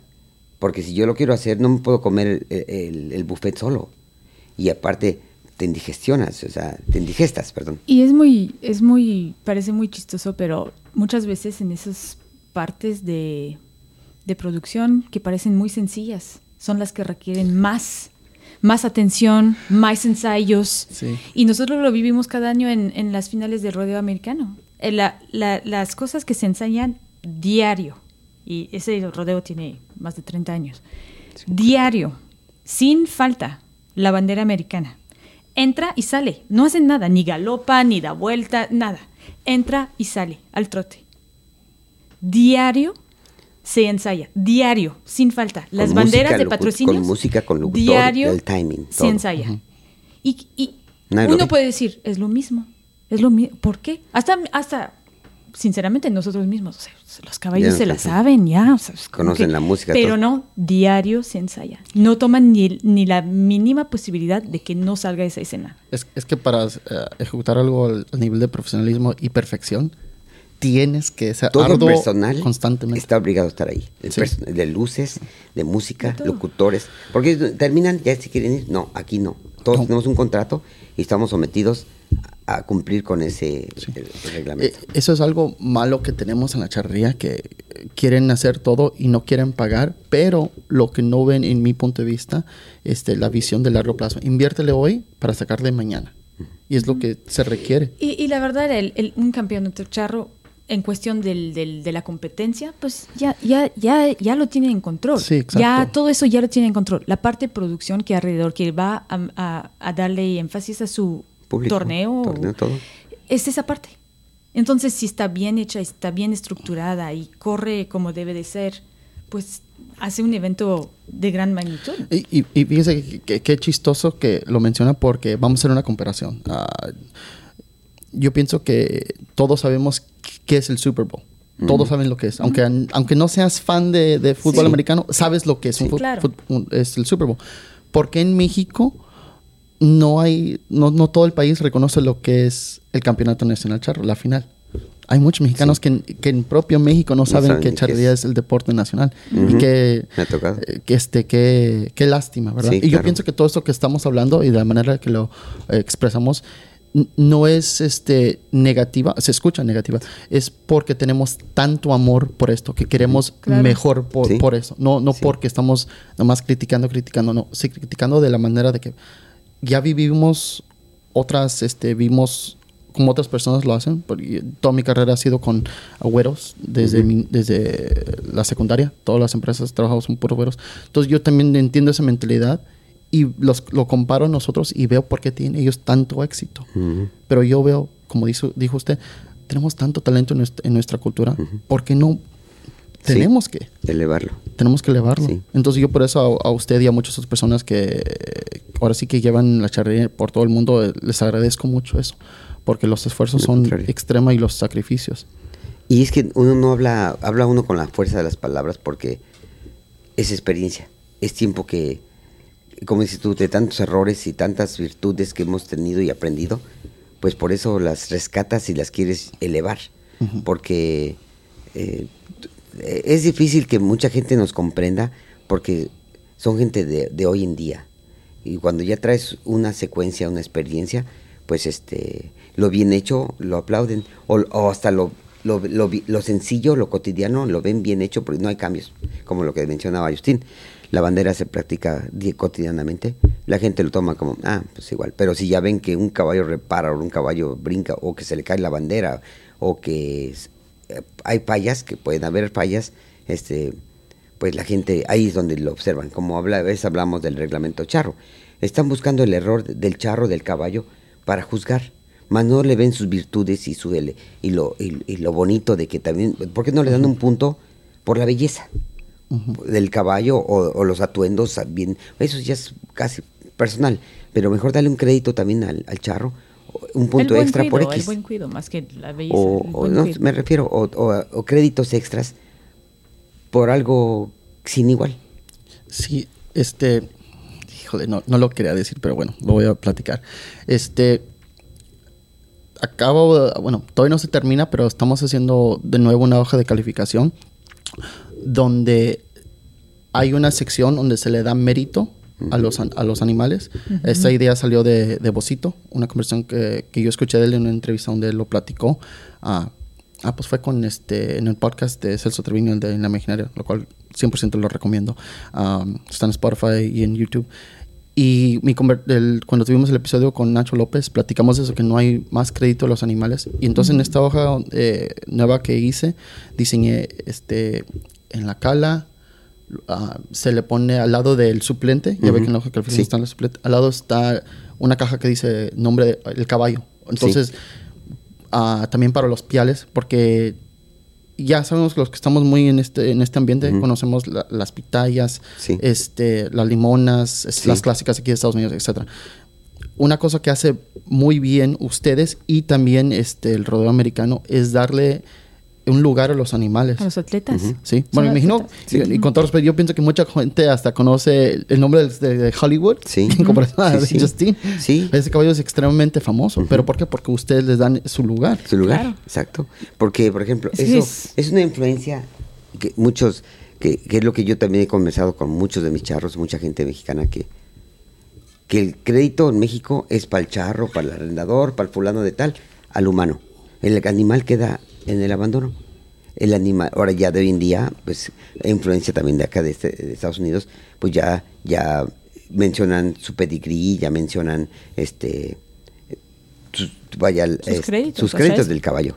Pero sin, ya por ejemplo, hay unas sangres muy famosas de caballos de aquí que para allá, este, pues ya también las elevan, pero también independiente de un caballo fino de sangre, hay caballos sin, sin pedigrí, pero que también son excelentes, porque nunca se le ha brindado... ¿El Cora? Eh, Por ejemplo, es ahí donde vemos lo cultural, que primero nosotros y siempre nosotros, y lo demás es materia, y lo demás no importa. Entonces aquí es donde al caballo hay que brindarle esa elevación. Por ejemplo, mencionabas de mi caballo. Mi esposa lo ha elevado en redes sociales como no te imaginas. Empuja y empuja, empuja. Y también porque yo cuando ese caballo lo adquirí dije, este caballo va a estar en los mejores escenarios de Estados Unidos. Y ahí está la prueba. El caballo también menciono, muchos no saben quizás. ¿Conoces el Breyer? Los caballitos Breyer. Son unos caballos de plástico a nivel mundial que los la gente venden colecciona. y tiene modelos y él es uno de ellos. Y pero es el primer caballo mexicano, o sea, me refiero que se exhibe con, con arreos charros y, eh, y lo pueden buscar y tiene en, En su caja. en su caja Ahí nos manda después el, el enlace y lo, lo, lo y comparto. tiene en, en un poquito de, no de mi currículum, pero un poquito de, de La historia. representación de mí y fotos de Charro con él dando lados. Una foto con él, de yo de Charro. Entonces, ahí es donde también ya inte- integramos el caballo y, y nuestra tradición. Ahí fue uno de los requisitos que tuvimos, porque cuando se presentó esa oportunidad, eh, me mandaron unas fotos que querían poner en la caja y fue unas fotos de una producción que fue de las finales de rodeo y Tomás venía de vaquero y les dije no. Les dije no, ese caballo no puede ir porque ese caballo nunca fue exhibido, no, o sea, sí en ocasiones de vaquero, pero ese caballo se hizo con Tomás y de charro, no, no, no de otra forma. Entonces, sí, la imagen del Charro. así, así lo definimos. les dije, no, esa foto no puede ser, si no van a cambiar la foto, no, el, el caballo no, no, va a ser uno de los modelos. Los modelos Y sí, se hizo y de hecho viene está de charro en, en la foto y, y, y tenía que ser. la- Es la como te digo, ahí yo em- enfatizo y, y que debe de, debo de llevar, y per- per- o sea, ser permanente en lo que yo hago. En Las Vegas es en el único, son 10 rounds, son 10 actuaciones, así le llaman rounds. Son 10 actuaciones donde estoy abierto a hacer diferente carácter de pres- representación. La he hecho de Elvis Presley a caballo. la he hecho, Sí me tocó ver la esa. he hecho de diablo, la he hecho de diablo, la he hecho de vaquero, la he hecho de, de soldado am- americano a caballo, de ¿qué más? Este, No sé, indio, ¿no? de indio y de charro, lógicamente. Entonces, soy muy abierto, muy- hay una versatilidad. si dan a escoger, lógicamente siempre va de charro, Sí. ¿no? Pero Sí, este, y yo cuando también a ocupan veces, algo esto quiero así. Sí. Pero, eh, pero es que se enfocan y algo que todas las organizaciones necesitan entender, enfocarse en la audiencia Ujú. por parte del espectáculo. También. Sí. Por, por eso gente no va a charreadas, porque no hay espectáculo. Ujú. Es solamente para acá, para acá, para acá. Y debe ser más para allá y poquito para acá. Fíjate que a veces critican, este, eh, los mismos americanos dicen, bueno, cuando viste un rodeo ya viste todo. Como diciendo, cuando ya, eh, porque es como, el, el entretenimiento es el importante.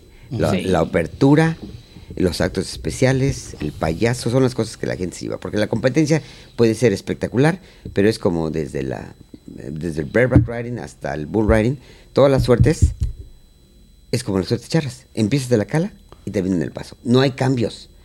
Sean charros de, de, de- de- de fuerte rango o de regular rango, es la misma charreada, no cambia. Sí. Va a ser- sean efectivos o no efectivos, es la misma. Pero todo la- el redondeo de, de ceremonias, de cómo integras al público, cómo lo, haces, lo, lo conectas. La música. misma La música es muy importante. Los locutores deben integrar, armar, unir para que tengan un engrane, una secuencia bonita. Sí, pues es, es más que nada la producción. Y deberían de ver los rodeos exitosos que hay que son en las zonas turísticas aquí en Estados Unidos. Que no son Eh, oh, rodeos profesionales. Entonces, porque la realidad es que si la gente fuera, la gente de ciudad que quiere atender esos eventos, pues no conocen de quién es el campeón de Sí. las jineteadas. Ellos llegan y se ¿Qué, van. qué ven? Ellos ven vaqueros, todos parejos, ¿no? Son vaqueros y pues cada quien en su suerte. ¿Qué se van a acordar? De la producción que hubo, del payaso que les hizo un chiste que les gustó, de la, entretenimiento que hubo, de la música, de la ceremonia de apertura con las banderas que se fueron. Esa, y, y eso permite involucrar gente de la ciudad que no forzosamente siguen el deporte, pero que les gusta el, espectáculo en general y también ven compet- competidores, Lógico, ¿no? Los al- al rodeo. Pero es, es bonito que supieron involucrar a esa gente y yo creo que en charrería lo podrían hacer de la misma forma. ¿Por qué? Porque es muy importante. Ahorita sufrimos, hasta en México, y bueno, en España a nivel mundial, la tauromaquia, ¿no? Una. La charrería también está sufriendo de, de los estos activistas. Eh, el rodeo aquí, también. muy fuerte. Aquí están a punto en, Cali- en Los Ángeles de cerrarnos las puertas en los eh, eventos secuestros, rodeos, jaripeos, etcétera, charreadas en Los Ángeles. Pero hay una controversia. Sí hay mucha fuerza, porque eso- hay una herencia, hay una, eh, Es un una- legado. una- un legado, una tradición, pero de todos modos el modernismo ataca mucho. Entonces todo eso, con la- como lo que mencionas, en los rodeos, en estos rodeos, y son amateurs, haciendo producción, integrando a la, a la, A la gente de a la gente la de, gente de afuera, de- sí, la sí, ciudad, la gente todo. de ciudad, empiezan a entender y apreciar y a gustarles, y, y es donde podemos conquistar más espacio Es de que continuidad. Lo- padre de los ruedos americanos, tú puedes ir a un PBR, a lo cual mucha gente va sin saber nada de, Sí. de- de- Exacto. pero se divierten. Exacto. A mí me ha tocado ir en una que otra ocasión, ir a un PBR y ver una familia de shorts. Y Sí. nosotros de, de este ambiente sabemos que Sí, vamos sí. con la mezclilla, Claro, botas americanas, etcétera. Pero, ¿qué te dice eso? Dice que es un buen espectáculo, Sí. abierto a, a todos, este, a lo cual la charrería todavía no hacemos, somos muy esto, ah, muy cerrados, pero tenemos que tomar todo eso en cuenta para mejorar. Y el problema de los activistas, yo pienso que la ignorancia, la, la falta de información, Ujú. ¿por qué? ¿Y quién tiene la culpa? Nosotros. Sí. Porque, porque no elevamos los animales. Sí, sí, porque hay un maltrato fuerte que todo lo hemos hecho, pero debes de ser muy sutil y ya manejarlo todo con mucha, mucha este no es maltrato, amor, es, es más, es, es, es la rudeza de lo que es. Son animales tan Sí, fuertes, o sea, sí. es parte de. No, no, no, pero a de veces, cierta ah, forma, por ejemplo, pero hay un toro echado, vamos a hablar en charrería, y en cámaras, la cámara, si, si es inteligente, pu- pues vete al público, si le ponen la chicharra, los toques al toro para que se levante, eh, bloquea esa parte. Sí. Porque lo ve en redes sociales, lo ve el mundo. Sí. Yo lo he visto, lo vi en congreso ahorita en Morelia hace dos, tres años y, y están con los toques en el cajón o ahí en el ruedo y, y la gente lo está viendo. Quiten la cámara. O sea, hay directores de, De producción. de producción De producción. que tienen que andar eh, dirigiendo y viendo todos esos detalles. Quita la cámara, pon la capa. Y así es como también en los no rodeos. les quita la cámara, ellos tienen el control de, Sí. en monitores. Sí, sí, o sea, sí, deben por de eso. poder actuar rápidamente. ¿no? Sí. Y, y eso es lo, lo que mucha gente no entiende que es afuera de este ambiente que esa es la manera que se maneja un animal de así, de, de ese calibre. Sí. Eh, eh, se dio vuelta al mundo, se hizo virtual, este, un, un video eh, de un zoológico, están dos este, gorilas peleando y una eh, persona dice, de las personas que estuvo ahí, dice, ah, ¿dónde, este, ¿dónde está el, este, el- el- Madre. la persona que cuida? Y, favor. y, y todas las comentarios, salvaje. ¿qué vas a hacer? ¿Te va, ¿Cómo vas Sí. a separar dos animales? Son animales, nosotros Sí, somos animales. Sí, sí. Entonces, yo pienso que... Los peores. Sí. Para estoy sumamente de acuerdo. Este, yo pienso que la educación se requiere más que nada para que la gente entienda que no es maltrato a los animales, sino es que no hay otra manera. No Sí. le puedo yo pedir, oiga, señor Torito, ¿puede pasar Sí, aquí al cajón? sí, sí, sí. No, va no va a pa- nunca va a pasar. Sí. Es la única Hay, manera hay que se puede cosas, hacer. lógicamente sabemos, hay cosas mal hechas. ¿no? Sí, claro. Pero sin hablar de eso, es un, más que nada, es- estar enfrentándose a animales de ese calibre, pues las cosas tienen que ser fuertes. Pueden son suceder fuertes. muy, o sea, por más y también por más que se ensayen a veces ya con la euforia del evento, público, música eh, y o luces hacen cambian al animal y Sí. eso voy de acuerdo, que es pero son necesidades de, de- de solucionar. Sí, pero algo- hay cosas que se provocan y hay cosas que no saben manejarlas también. Una situación yo he, o sea, he tenido eh, pe- eh, gentes que me han pedido asesoría de cómo manejar la, la ambulancia de los animales que se lastiman, se quiebran en un, en un lienzo. Entonces ya les comunico, les, les he mandado fotos de las rampas o de o la ambulancia, cómo entra, cómo amarrarlos, cómo, cómo este, bloquear al animal para que no se vea muy extremo cuando lo arrastran y no debe arrastrarse. Bueno, son unas técnicas Bueno, todavía darle dignidad en ese momento, darle claro. porque es es. visual. Sobre todo que todo lo ven, todo se critica y evitar. No, de más, de más críticas. Limpiar imagen. Sí, eh, y, y todo se puede hacer, especialmente con la tecnología que existe hoy en día. Y es que debe ser un equipo que, por ejemplo, claro, en cierto lienzo no tienen esas técnicas, pero que se pongan, por ejemplo, en internet y que sepan cómo aplicar las técnicas para sacar un animal lastimado. Sí, o sea, obviamente en persona pues no, no, no se puede hacer nada en persona, Sí, sí. pero en cuestión de ah, la transmisión, claro, hay, hay una infinidad de cosas que se, se pueden hacer. Y Sí. eso es, por decir, un tiempo muerto donde puedes meter un comercial de un patrocinador. Sí, exacto. Hay tantas O en rodeos, por eso tienen el payaso también. Ya se pone Sí. a entretener a la gente y, Sí, sí. y cosas así. Sí, porque en charrería, por ejemplo, lógicamente, no, quizás no, podri- no quisieran perder el tradicionalismo de la secuencia de la charreta, pero hay muchos, por ejemplo, como comerciales, yo le llamo así, muchos am, gaps, como dicen, espacios muertos, donde, por ejemplo, yo lo menciono ayer, mientras entra un equipo o sale otro, eh, me puse a mover mi caballo, paso de costado, o le saco un paso español, como mayoral que fungí no es tanto que lo he, hecho en los rodeos porque a veces me piden que, que, haga algo porque hay tiempos muertos. Entonces, este, mm, el, fui fungiendo como mayoral, tú eres el orden del campo charro en ese momento. Pero puedes también hacer algo sutil, bonito, si tienes el caballo o si sabes hacer las cosas y exhibir un poquito para mm, tener la atención de, de no estar la gente esperando y esperando y esperando y tedioso. Porque eso es lo que va acabando el público. Sí. Y bueno, son muchas ideas que te digo, haciendo una charreada como producción fuera muy efectiva. Porque el, el nivel competitivo es muy bueno. Sí. Entonces lo complementas. Es- y, y- y- Ahí y está. Regresando al tema de los patrocinadores, este, como lo platicamos de antemano, eh, no hay ningún deporte de que yo conozca en el mundo, es garantizado en este país, no hay ningún deporte donde un abuelo, un papá y un hijo participen. Ujú, Y sí, toda muy empresa, cierto. toda empresa quiere apoyar a una organización, un deporte, como lo- un evento, lo- como lo quieras llamar, Sí. que haya valores familiar.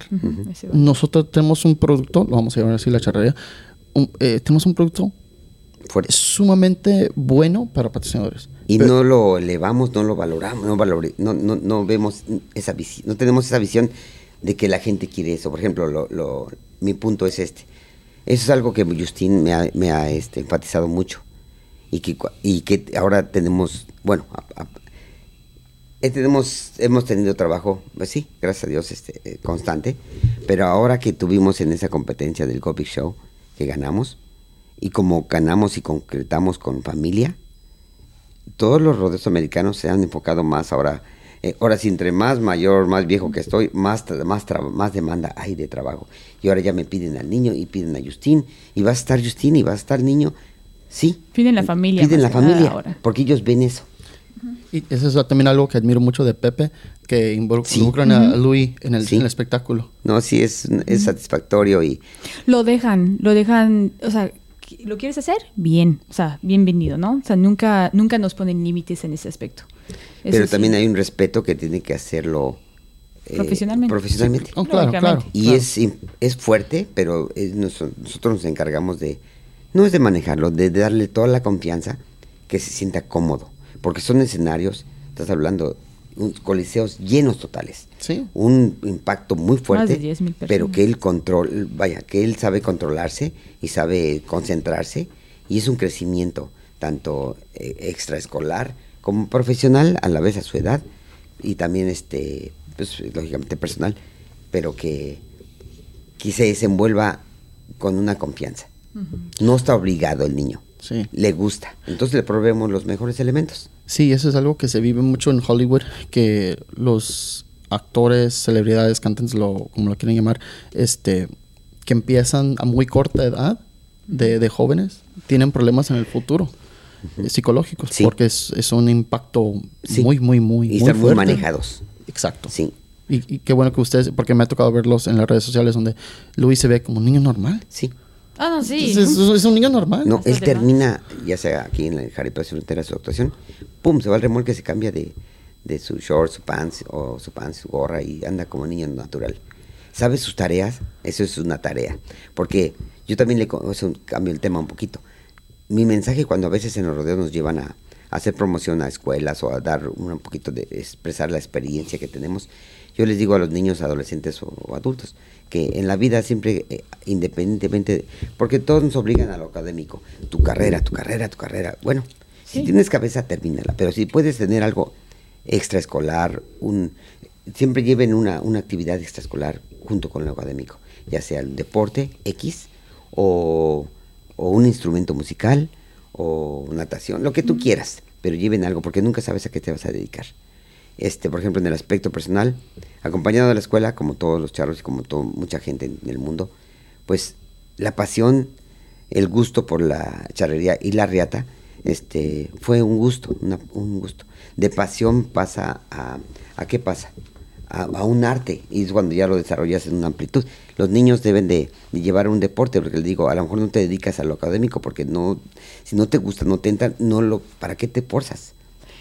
Gentes que pues, son plomeros o son otras, o por ejemplo, este, handyman, ¿no? O sea, saben hacer de todo y tienen éxito. Pero esa es tu visión, de que, de, que debes de llevar otra actividad, porque nunca sabes a qué te vas a dedicar. Y, este, y es un mensaje que, que yo les digo a todos los niños o a los adolescentes, porque la escuela te obliga, te obligan que la escuela, si faltas un día, no te quita nada, de todos modos, ¿cuánto es la, ¿cuál es la efectividad de la escuela en un, en un horario de seis, siete horas? Dos horas, y el resto es de jugar o de babysitting o te cuidan. Pues, fíjese que, que, chistoso que lo mencionan porque uh, el año antepasado, como médico de mercadotecnia, estoy constantemente leyendo artículos de demográficos de análisis de, de mercadotecnia y descubrieron este, en una encuesta nacional, bueno, creo que fue internacional, no me acuerdo, pero se dieron cuenta que por decir el, horario en Estados Unidos de trabajar son ocho horas, ¿verdad?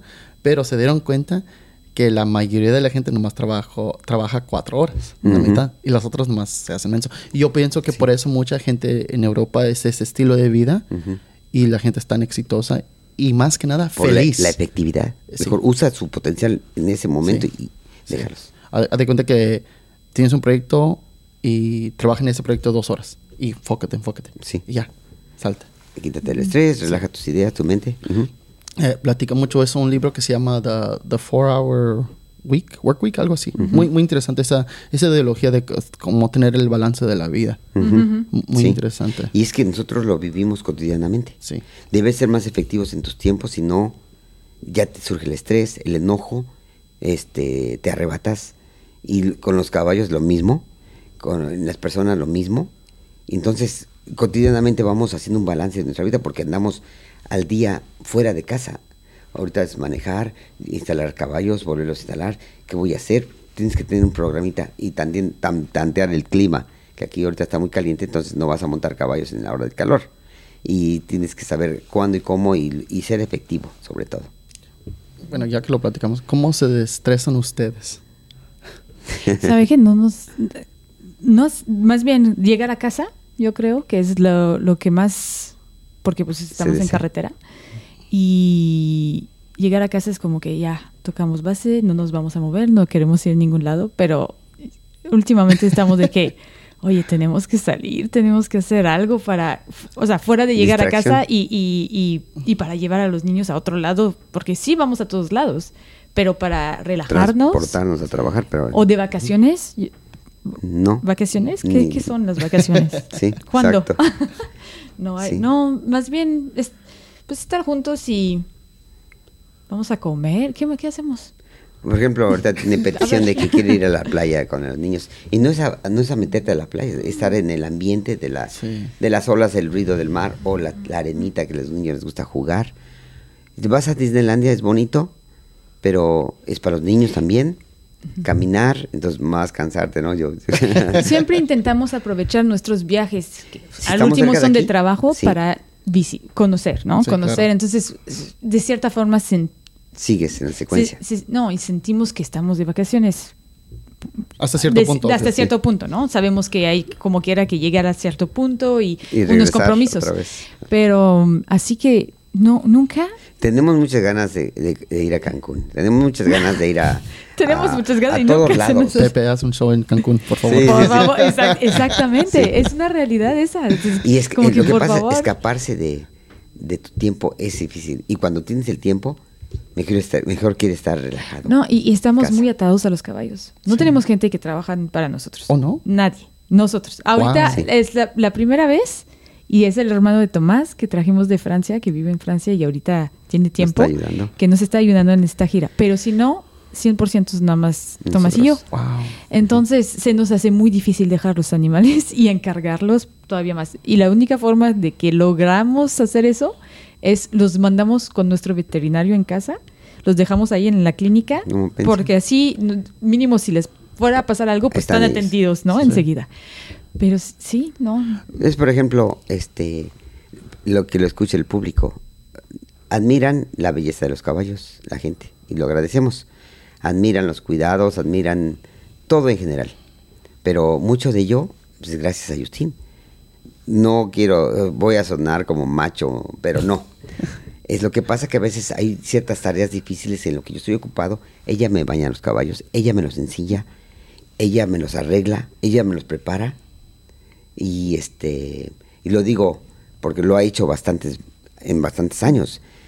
No porque sea una persona europea y una, una- siendo mujer no, no, no puede hacer limpia corrales hace cosas pues, de hombre fuertes y lo hace. Y por ejemplo lo vemos muy en, en nuestro México en nuestras escaramuzas y aún muchachas pudientes no tocan ni- ni un caballo yo lo, que quiero hacer el balance es que, por ejemplo, aquí en Estados Unidos hay muchas vaqueras, igual, pudientes económicamente. Ellas arreglan un caballo de principio a fin, los vendan, los arreglan, los no tienen, ellos no tienen caballerangos para hacer eso. Y no es que yo tenga caballeranga ni caballerango, no.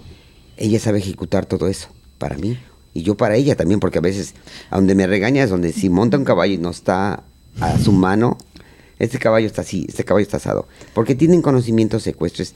Ella en su niñez también creció en lo que es el caballo de salto y el dressage, y su hermana también. Entonces, y su mamá también es muy técnica en cuestión que este caballo le falta más espalda. Le fa- son términos ecuestres. Anda muy así asado. Y entonces también yo, me aplico a corregirme. Y este, y ese es un mensaje que, que yo me llevo créditos, que qué bonito se ve el caballo, que, que esto y que aquello, pero es, yo me llevo los créditos y ella es la que hace la... Porque me dice, no, no toques ni la cola del caballo ni las crines, yo las arreglo. Pero, no, sí, es- trabajamos en equipo y es, y hace de todo ella, de coreógrafa, este, me arregla mis caballos, mis músicas, escoge mis trajes, este, hasta mis rutinas. A pesar de que ya no sabe florear, bueno, hace la abecedario Ah, y una no sé canastita. florear, nada, nada, Porque nada, Luis luego nada. La, la, la, la empuja, que a ver, mamá, haz esto. Y bueno, hace la canastita. Este. No, no, es un sinnúmero de, de cosas en equipo que me corrige mis coreografías hasta floreando. Oye, aquí no está balanceado. Aquí te falló eso. Qué caray. Ya no puedo ni mover un. Soy su peor crítico. Sí. Yo pienso que es mejor. Sí, claro, Por, ¿no? es- por, Tiene que por- ser. por eso es algo Sí. constructivo. Entonces, Sí, no, exactamente. es mejor, es mejor. Y a Sí, pesar de que mis rutinas son sencillas, pero deben de ir un poquito simétricas y, y elegantes. Sí, y, y qué bueno que lo menciona porque a lo mejor mucha gente lo, lo critica, pero no entiende que no, es que es parte de producción y tienes X cantidad de Sí. tiempo. Sí, a sí, mí, eh, sí, sí, sí. por la empresa donde yo trabajo, me pidieron que hiciera una exhibición fuera hace como mes, mes y medio. Tienes exactamente un minuto. No 59 Sí. segundos, Ajá. No no, te pases. 61. Es exactamente un Sí. minuto. No, e- es Y- esto, y así es- mencionas es- esto, en Las Vegas hay segmentos de minuto y medio. No te puedes pasar No. porque van a comerciales, van a aquello. O te corta, o te puedes quedar más tiempo, pero eso te van poniendo notas, notas, hasta que te sabes que gracias. Sí. Y yo hago, bueno, les paso un, un tip a todo mundo. Cuando hagan, hagan, hagan algo así, yo a los, a, la- a los del, que manejan la música, les digo, dame una clave 30 segundos antes de terminar para ya saber que ya viene mi final. Entonces ahí yo premedito el final y termino bien. Y eso me ha dado mucho éxito en la aceptación de mis productores a que, a que no, no vean que me excedo, ¿verdad? Y porque ha habido personas que se exceden, se exceden y ya no las quieren ver en Tomás, producción. Tomás, como hablar, habla mucho y a veces florea mucho. Entonces sale, sale, sale de sus actuaciones y le digo, ay, Tomasito. No, pero eso, eso es lo padre de, de los podcasts, que no hay, ahora sí que un productor que está, no, no, no, no, no, no. no. Sí. Es, es dejar a los a la gente que se exprese como, Sí. como quiere. Y mucha gente cuando empezamos, no, es que está muy largo. Pues no lo escuches. Así es simple. Es como, como yo voy a hacer el esfuerzo de invitar a alguien, especialmente de, de su categoría, de su nivel, y ponerles un límite. Claro que no. Claro que no. Sí, cierto. Sí, somos muy abiertos a, aún así con la experiencia, si tienes que bajar a cero, bajamos a cero. Si tienes que subir a 20, vamos a 20. Somos muy flexibles. ¿Qué, qué de la, del rodeo particular, la NFL, la PRC, y sus experiencias, ve que son cosas positivas que sí se podrían aplicar a la charrería? Hay cantidad. Manejar la charrería como producción. Sí, Y eso sería. lo- Hacer un estudio de los locutores acertados a integrarse, porque el locutor es el alma del espectáculo. Y si no tienes una buena dirección, información, destruyes, quitas la atención. Y, y la, y la formalidad, por ejemplo, de hasta del, al- del mismo desfile. Ya todos, un coordina- coordinadores, dos o tres coordinadores que vayan ah, acomodando a la gente y anticipándola. Lo que pasa que quizás en charret- eh, sabemos que hay un principio y un fin, pero nos hacemos tediosos y rogados para que ya fórmense, ya fórmense, ya fórmense. No, aquí, por ejemplo, otra vez, en, en el ENAFAR, hay muchas sanciones por quien se salga un poquito de la de, De la línea de ah, rutina. de la Sí. línea de rutina. Por ejemplo, simplemente eh, en la entrada cuando presentan a todos los vaqueros que entran como 50 al ruedo, si uno hace una vuelta de más, no entras Los multan. y te colocas. Y si ¿Los- das dos vueltas, multan? te multan, te multan, te multan, te multan. Si Si llega... ¿Económi- ¿Económicamente o Sí, algo? Ah, sí, sí, económicamente. sí, económicamente. Económicamente. Con, fuerte. Sí, Entonces, si ustedes van y vamos a salir en un desfile, ¿se salen, los multan? también. Entonces, me imagino que está basado en el contrato desde un principio, ¿verdad? Y Ellos si no hay contrato, sí. eh, la, la misma, como federa- Asociación. federación o Sí. eh, sí, comité, ven cosas que no te alineaste, pum, para afuera. Por ejemplo, Si entran Y con ya un año, un año un vaquero que es muy amigo de nosotros, entró con el sombrero, eh, el sombrero, charro, el sombrero le- charro le, de Tomás. le presté mi caballo y se puso el Sabía que iba a ser multado porque no puede hacer, no lo puede hacer. O sea, Él- pueden hacer cosas, pero saben que van a, ser- Hay- a hay tener una una, consecuencia. mul- hay una consecuencia. Pero él lo, lo hizo por, pues, por Por gusto, y por sentir- y sentirse bien. Le, le, le- ¿Le le encantó, le gustó y lo hizo, pero todo eso tiene está Son multas. Sí, son multas que reciben. Y si das dos vueltas, en vez de, nomás de, de colocarte, multa. Sí. Y si das dos vueltas, otra multa. Y ellos lo toman. Por ejemplo, hay vaqueros que avientan riatas para regalar al público de amarraditas de plástico para los niños. sin ropín. Pasan como saludos y las avientan. También porque pueden golpear a alguien, ¿no? Sí, las claro. avientan en buena. Quieren regalar algo, pero también es multa. Sí. Muchas cosas. Muchas, muchas multas existen, en, en- no nomás en las finales, en todos los rodeos oficiales. Eh, hay, hay que empezar a comparar eso poco a poco. Este, y qué bueno que Juan Soltero lo, lo platicó. Sí. Este, porque el día antes estuvimos platicando y me dijo, no, pues este, yo algo que sí me gustaría platicar, no sé si pueda, es de eso, de, de criticarlos de los tiempos. La eh, formalidad. eh, lo dijo, o sea, ¿cómo es posible que yo vengo de otro país, llego al lienzo tres horas antes, yo estoy listo, preparado mis cosas, y la charreada que empezaba a las 12, empieza a las 2, digo. Sí. Sí. ¿Cómo, cómo es posible Sí, sí. que yo vengo de afuera? No tengo ahora sí que no estoy en, en- en mi rutina, estoy afuera del, del control de muchas cosas y yo puedo estar Sí. a tiempo. ¿Por qué No, no, sí te los entiendo. demás? Es, es algo que muy y es importante. algo que te comunico, por ejemplo, todo lo que mencionamos, que hay conocimiento, que hay que aplicarlo porque ya ahora ya es una charrería profesional. Sí. Entonces, Es ¿sabes qué? ¿Por qué no, no nos acuden a nosotros para poder implantar muchas y, y, y balancearlo? No, no, Como no es- referencia, no es, de- no es de simplemente, como- establecer, puede ser asesoría, pero también puede ser eh, estar con ese equipo para establecer cosas de orden. Este, y tanto para escaramuzas como para charros, como para eventos, y hasta los mismos niños en la, en la de niñez, eh, ellos empezarles a, a, A formar. a formarlos. Desde ahí. Porque desde ahí ellos son el futuro de lo que viene de nosotros. Eh, eh, es algo, esa mentalidad antigua necesita ahora sí que de terminarse. De eso de, ay, nomás es una fiesta. Si no, Sí, pero ya, o sea, la charrería, eso es un tema muy este, controversial en este ambiente, lo del profesionalismo tradicional. Lo, lo dijo Pepe Samper, lo tradicional jamás se va a morir. Sí. Eh, las charreras amistosas de campo, Sí. sí, eso siempre va a existir, Sí. siempre.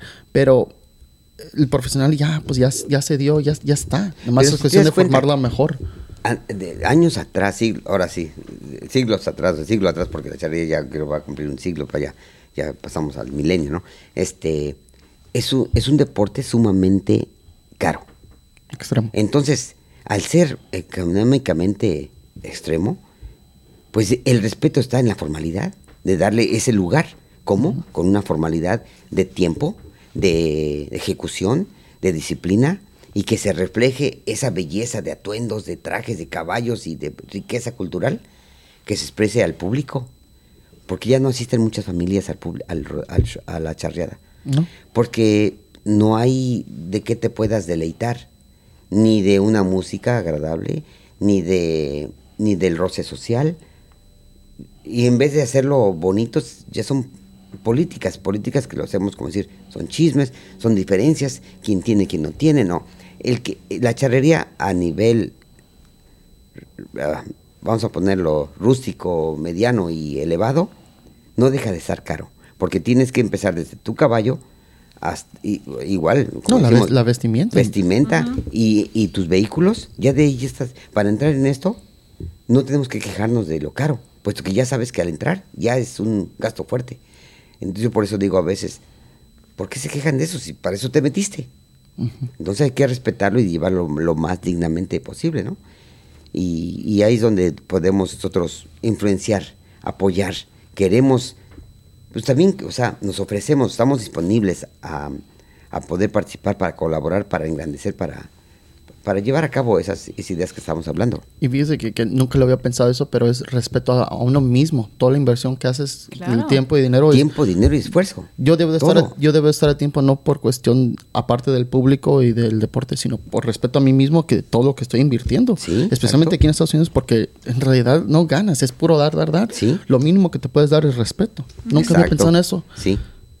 Y eso es lo que yo digo también Foco. ayer, que veo la gente. de gente, le digo, me veo con mucha gente de California, que aquí radiqué bastantes años, que le digo, algo que, que creé yo en ese tiempo es ganarme el respeto de la gente. Y eso lo agradezco, porque jamás le falté a nadie, jamás le he faltado a nadie, y nunca lo haré.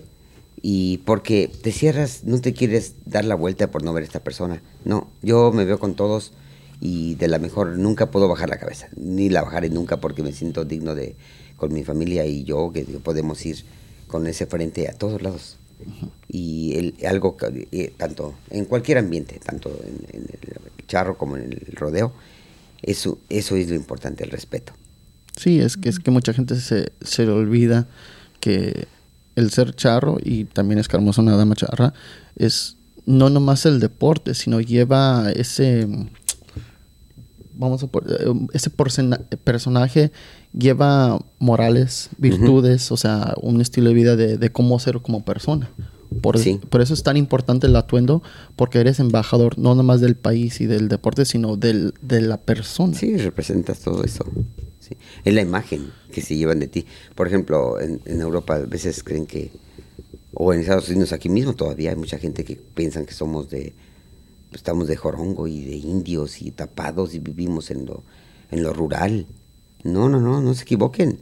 Es un país desarrollado, nada más eh, se maneja de una forma, pero no tengan esa imagen, esa idea. Uh -huh. Y yo he llevado un grupo de americanos fuertes, fuertes me refiero en lo económico y en lo Su social, carrera. el ambiente, que los llevé y, y, se impresionaron. A México. De nuestro A México, México sí. sí.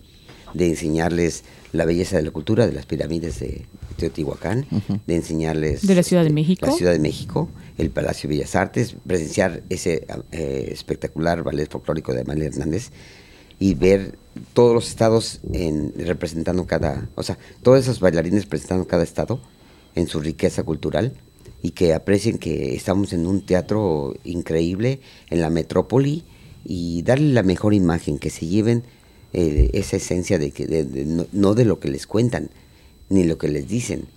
Y, ellos también vienen con una premeditados con una, una inseguridad y yo les di la seguridad de decir son bienvenidos, aquí no tienen ningún problema.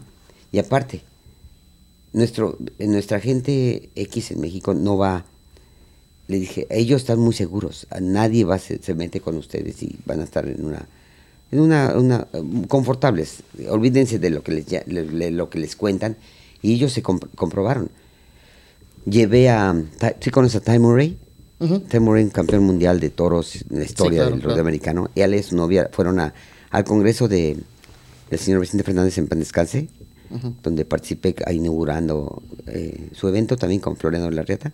Bueno, invité a otros americanos también y, y me dicen, iban con esa inseguridad en el 2005. Pero tú me cuidas, dice, pero tú me cuidas, tú nos cuidas. Le digo, no te preocupes. Llegaron al aeropuerto y le digo, mira, como diciendo, no es que nadie te conozca. No hay ni inseguridad, toda la gente es normal, todo funciona normal. Y se impresionó y se sintió muy confortable, gozaron al máximo. Le digo, ¿ya viste? Todo el amarillismo de las noticias de aquí, de aquí, de allá. Y, y es un ejemplo de que nuestro México es muy hospitalario. Sí, y eso es también lo que debe ser un charro en escaramuza. Sí, sí exactamente. Es, es, esa misma ideología y práctica de carácter. Sí. Uh -huh. Anfitrión. Sí. Por, de anfitrión y como y, y, tú eres el embajador nuevamente de tu, de tu misma ambiente para que les proveas una, una mejor visión de lo que del, bueno la publicidad destruye o construye o hace lo que quiera vívelo vívelo para que lo compruebes y ahorita yo pienso que es más importante que antes eso de representar bien nuestro estilo de vida. ¿Por qué? Porque se está viendo que gente de diferentes este, nacionalidades se están casando con mexicanos. Sí. Entonces, este, se están dando cuenta de nuestra cultura, entonces hay que presentar lo mejor posible. Sí, sí, sí. Sí, porque bueno y malo hay en todo el mundo. Claro. Pero todos los medios de difusión, no de difusión, sino de publicidad a veces destruyen imágenes y eso es lo que la gente teme. Y yo te diría... Los estereotipos, ¿no? Los estereotipos, gente, así, sí. Lo sí. que, ah, pues es mexicano, entonces pues está así, ¿no? O sea, como, como luego, luego te juzgan. Sí. Y, y, cada país es lo sí. mismo, ¿eh? Sí. sí. O sea, eso siempre va, siempre va a existir. Uh -huh. Pero de, de, hacer que, o sea, enseñar que no es así, comprobarles que no es así, pues es también parte de la misión, ¿no? De cada uno. Uh -huh. A ver, cambiando un poquito el tema. Uh -huh. Aldo, ¿y cuándo lo vamos a ver charreando? Eh, tengo un proyecto, bueno, sí, ha sido un proyecto mío. A veces Justin me dice, no, como diciendo, porque lo obligas a hacer lo que tú quieres que, que él haga, lo que tú no, no hiciste no, o que hiciste. No, no digo bueno, eso. no exactamente. pero no empujarlo. Y dije, pero bueno, yo le he visto cualidades al niño y tiene cualidades. Entonces, tengo que hacer el espacio de tiempo para integrarlo y pasión, tiene cualidades sí. y pasión por Entonces, él. ahora, como ya le vi esas ganas, el año pasado lo llevé a nacionalito a los cuatro años. Pero lo, lo vio, inclusive esta federación me hizo el honor de que él portara, portara la, el atuendo de la federación, el, el estandarte de la Federación de, uh -huh. de, Charrería. Y, este, y con gusto. Pero como niño chiquito, igual también. Estaba muy chiquito estaba todavía, chiquito. cuatro años andaba. Y puso, ya sea que nos fuimos a las tribunas, se puso a jugar con otros niños, igual con caballitos y cosas. Bueno, es parte de.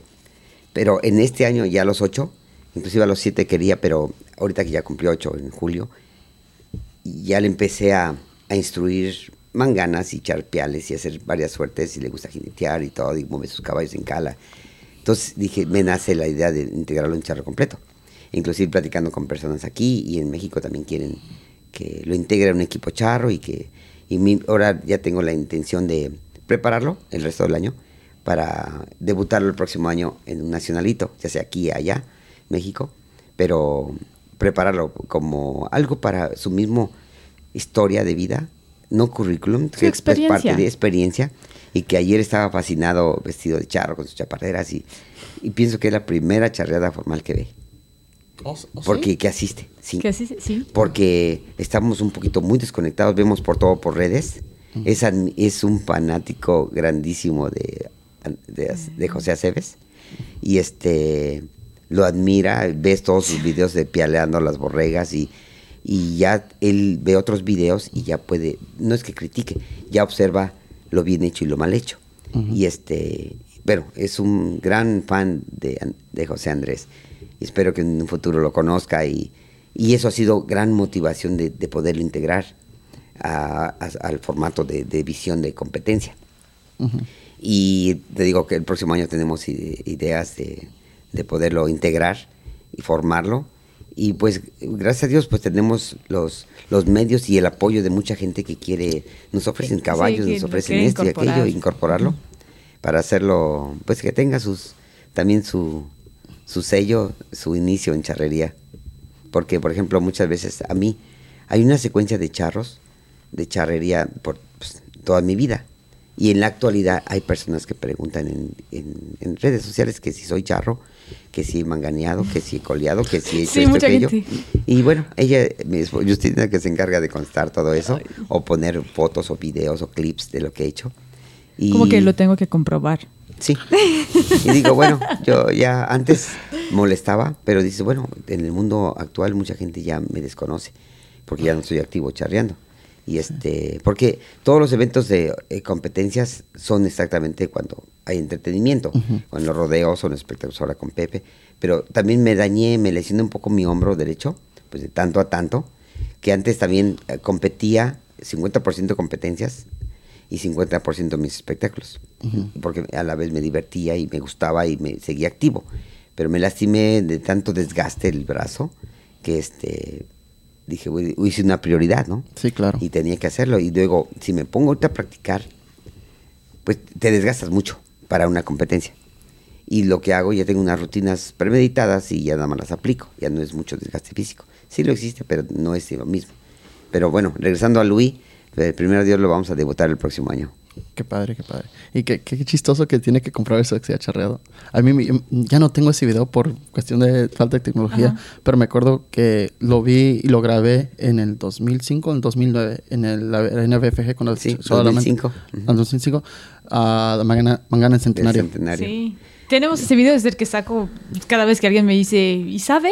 Y yo, ah, bueno, déjame, déjame te, Y déjame mira, te tengo explico". un, paréntesis de esa mangana.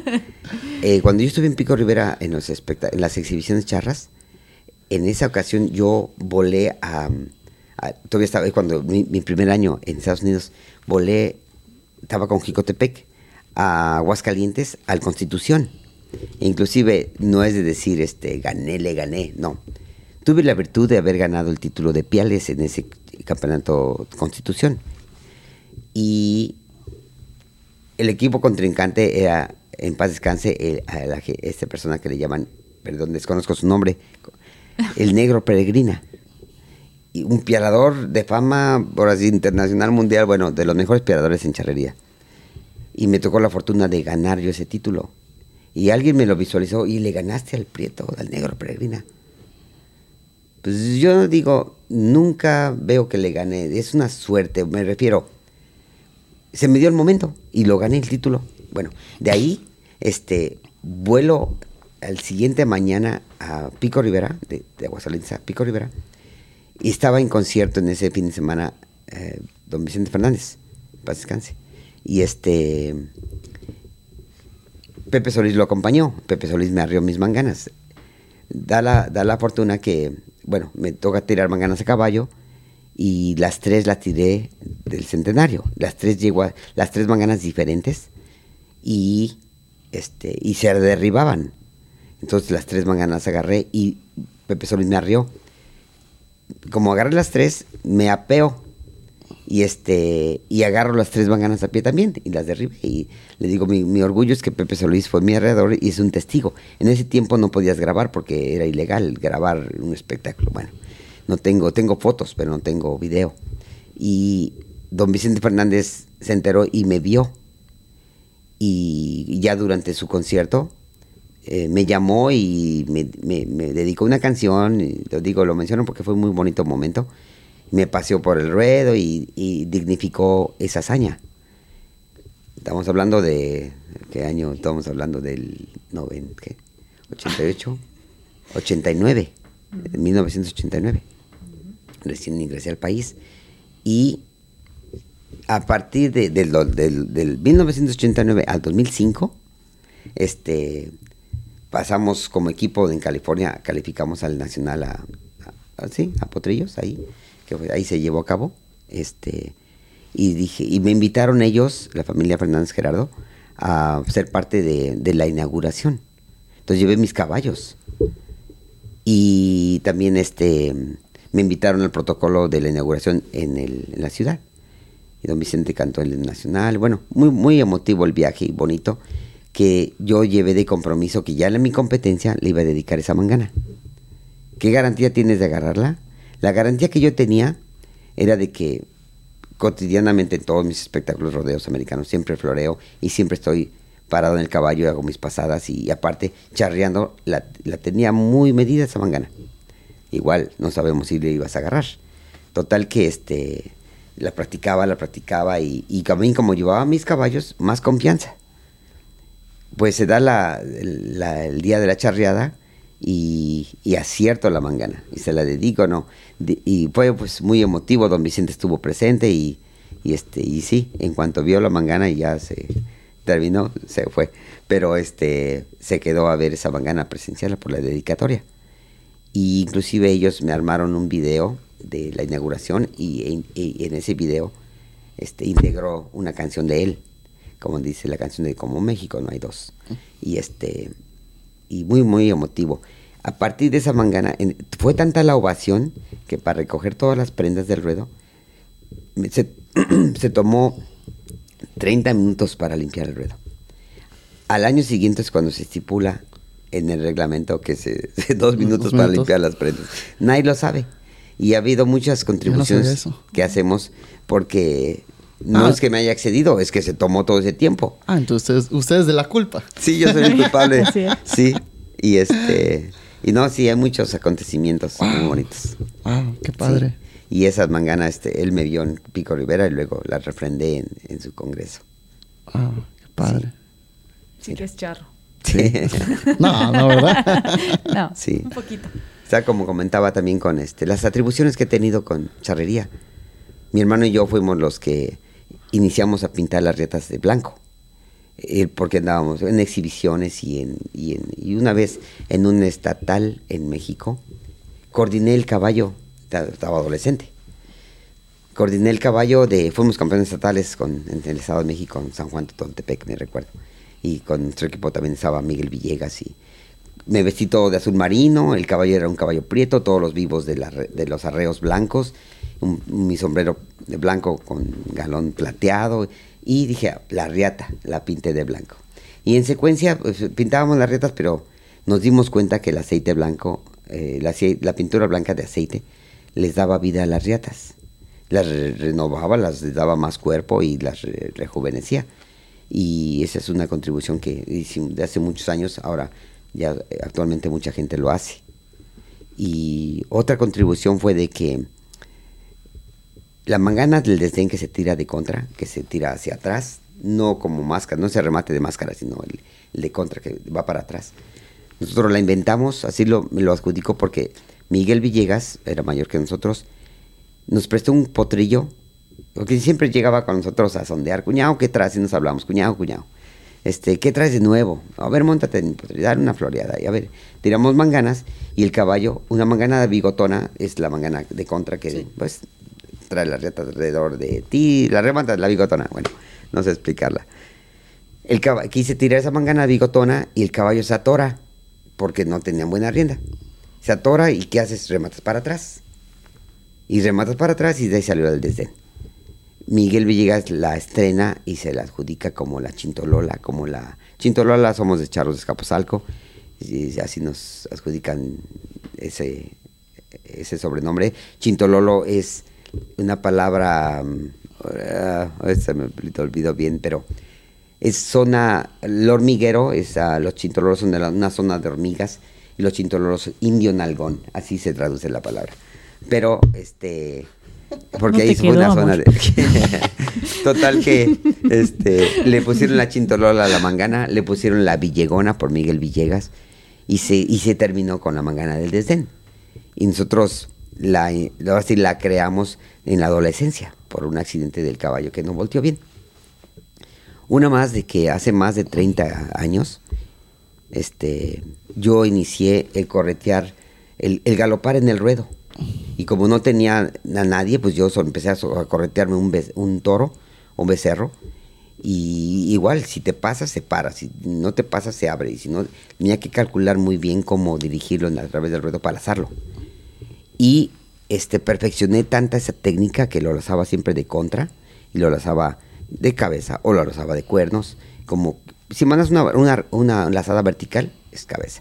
Si la mandas un poquito horizontal, pues eh, ya cae en, la frente y lo lazas de cuernos. Inclusive en ocasiones se las, eh, como decimos en los términos charros, se las cantaba a los compañeros floreando y lazando, y ya te lo voy a aventar de cuernos, ¡pum! Y hasta lo cantó y sabe qué, porque ya había un control, pero una práctica de, de mucho tiempo. Que tanto eh, tengo muchos logros en cuestión a, a trofeos de lazos de cabeza. Y ya después aquí me desarrollé mucho en, Estados Unidos, que siempre lazaba de cabeza y siempre tenía muchos individuales, campeonatos individuales, ganándolos. Que me fue muy cotidiano lazarlos de contra que me invertí. Lo lacé ahora de máscara. Y se me hizo más fácil aún. Que lo puedo corroborar con mucha gente o que entre al canal o que lo escriban y corroborarlo con ellos. Y lo llevé mucho a, a congresos, lazando, corriendo de máscara y lazando siempre de cuernos y este y es algo que yo en lo personal así lo menciono este yo lo creé esa modalidad y más aparte en, una- en eso de los lados y todo eso lo incorporé por ejemplo a mi flores de riata porque todos es el, dar lados con la riata en aquellos años no, no se incorporaba al reglamento y, y todo muchas cosas de innovación que teníamos no calificaban le decían que son eh, ejercicios de fantasía y pues no se integran al reglamento, no, no contaban. Hasta que ya finalmente, una vez platicando con, en un, vino este, Jorge Rivera, expresidente de Federación. A Pico Rivera y le comenté que pues quería integrar este otro ejercicio y que por consiguiente era un punto más, ¿no? Dice, no, sí. Entonces, dando lados al lado derecho, lados, lados al lado izquierdo. Entonces, eh, todo eso lo hago en mi espectáculo. Entonces, ya finalmente se incorporó pues, al reglamento. Y, y el correte a los toros también. Este, pues, porque hay muchas personas que han inventado cosas o creado que, que no tienen créditos. Y claro, aquí no hay patentes tampoco. Y este, yo con videos puedo comprobarlo y exhibirlo y, y inclusive he tenido buenas impresiones, por ejemplo, nuestro amigo Gabriel Sánchez, el señor, el boss, que todos lo conocen como el boss, este, nos admira mucho y aquí en California y en México, hasta en congresos de asados y toros, corriendo y de máscara, este, siempre me expresa su admiración y aprecio y, y es algo bonito de gente conocedora. Bueno, y también de otras personas, pero también viene a la mente él porque es- recuerdo, es- su sonrisa es muy, es Especial. muy especial y este y admiración, sí. Y así hemos contribuido con muchas cosas este bonitas y que, que es para el crecimiento de todo y lo veo siempre que veo a todos lazando, lazando ya deben de tener ahí eh, otra creatividad, ¿no? Si ya vas para un lado, pues cambia para el otro, ¿no? Y Y fíjese que, que- que chistoso lo, que lo menciona porque ahorita estamos, ahora sí que reviviendo lo, lo antiguo de ahora como en Charros de Cero y Liga Charra de Campeones donde meten toros grandes en la Sí. terna, lo cual eh, encuentro muy emocionante como, como fan. Este, están, están empezando a lazar a, a, a- a toro parado. sí. Como se hacía en antaño, cuando se hacían las casitas. Bueno, así es como a mí me enseñaron. Y es que se regresa todo esto también por una necesidad de que los toros ya no se prestan como cualquier toro que puedas corretear. Son toros que se defienden. Yo, por ejemplo, mi hermano y yo empezamos a ternear desde adolescentes y él era siempre el cabecero y yo el, de las patas. Y tiene una experiencia increíble. Cómo manejar ese tipo de toros. Estábamos con pura gente mayor.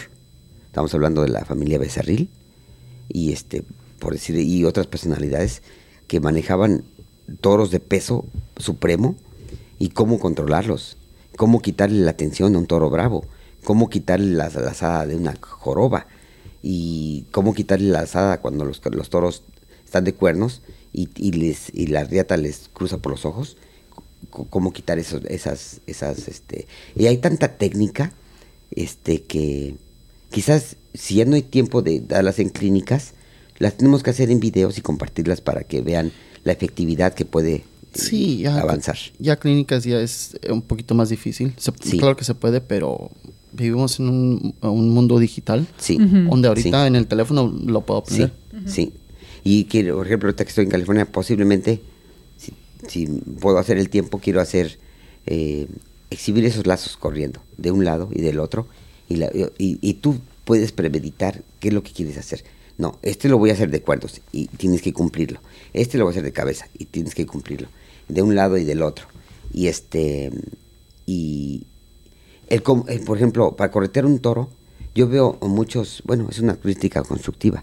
Hay muchos charros que no tienen el control del caballo y la riata simultáneamente. Chocan. Nada más pueden galopar unas tres zancadas y lazar porque aguantar más se van cruzando, se van chocando con, el- con la circunferencia del círculo, de- del ruedo, perdón. Y, este, y viceversa, ¿no? Hacerlo más efectivo y más simple. La gente quiere aprenderlo. Mucha gente ya lo quiere el conocimiento digerido. Pues hay que dárselo. Si eso vende, dáselo. Pero para avanzar, para que no se regresen, porque mucha gente se ponen a practicar cosas que no pueden y sin técnica, se fastidian y ya, ya no lo hacen. Ya no lo quieren. Lo quieren fácil. Ok, lo quieres fácil, bueno, lo ponemos. Pero ya está de ti que lo ejecutes, ¿no? To- todo esto es este. Yo pienso que pasa especialmente, primordialmente aquí, porque no hay tiempo, porque hay que trabajar. Sí, Pero vivimos en un país donde un sueño se puede hacer realidad. Yo me quedé extremadamente inspirado, ya lo, creo que lo he mencionado dos veces en diferentes podcasts, este, estando al lado de una barrilera, creo que lo platicamos Ujú. antes de grabar.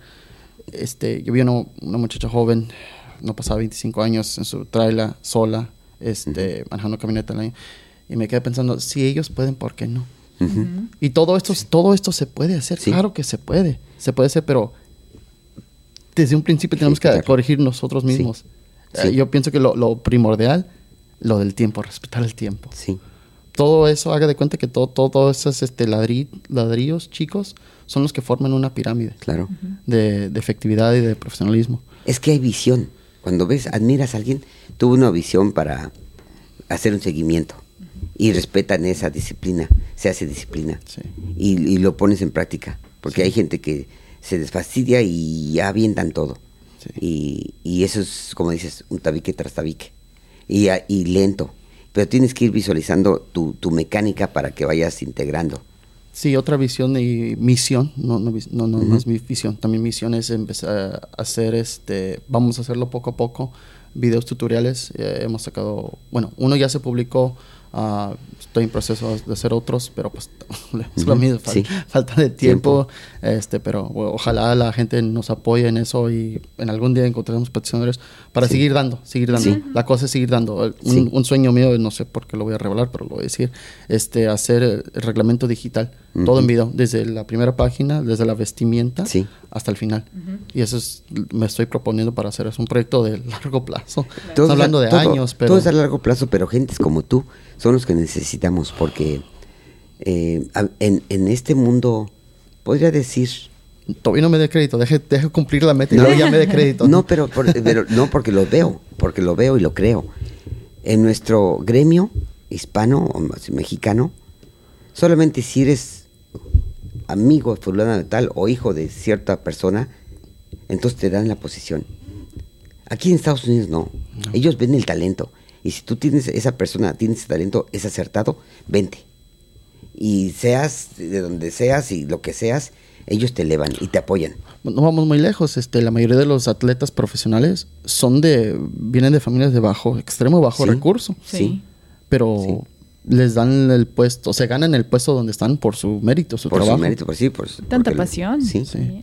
Eh, sí, Y eh, eso es lo que, por ejemplo, todas esas, por ejemplo, alguien me preguntaba, no digo nombre de asociación ni de personas, pero yo les hice un énfasis, porque a veces criticaban a un presidente de charrería, de una asociación, porque no era charro.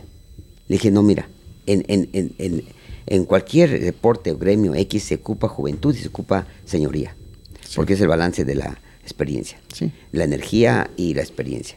Y aparte, en este en, en esa asociación de charros dije, esta persona está muy educada, estás equivocado que tenga que ser, para ser presidente tiene que ser charro completo. Tampoco, ¿no? Porque a veces hay gente que es deportista y no sabe nada de dirigir una orquesta como la política. O su, o su la esta persona está educada, tiene sus créditos académicos impresionantes, tiene una visión de, de, de orquestar o de estructurar y de elevar. Déjalos que trabajen en su, en su mente. Tú estás para ejecutar y este está para el cerebro. Eh, Fíjese que ese es algo, no sé si lo he comentado en, el podcast, pero cuando tuve la dicha de trabajar con la PBR hace muchos años, la vicepresidenta de Mercadotecnia me dijo a mí, ¿Sabes que un 80% de las personas en esta oficina que manejan el PBR jamás han visto un toro en su vida? Exacto. Y jamás lo van a ver, no le interesa, pero están aquí por su talento. Sí. Nomás sí, aplicamos al talento de la manera que queremos. Claro. sí. Y eso es lo que necesitamos éxito. más en la charrería. Sí, eso es un éxito. Sí, exacto. Toda la gente de fuera es el éxito del interior. Sí. Sí, cierto. Y eso es lo que yo le manifiesto a esta persona. No, no, no quites crédito, crédito porque no se visten bien charro, porque no se visten sus arreos. Olvídate. Son fanáticos de charrería y se visten or- decentemente, pero no, de- no ocupan tener títulos de charrería para ser Sí, un buen no. dirigente. No, para nada. Yo pienso que al contrario. Y quien ahora sí, quien es completo en ese aspecto, tanto charro como político, pues qué bueno. Pero no existen muchos, no son muy abundantes. No, es, es algo que necesitamos más, necesitamos más, este, integrar más gente. Sí. Y recibirlos con los brazos abiertos. Porque si nos damos cuenta, eso lo exteriorizo, nacional y mundial.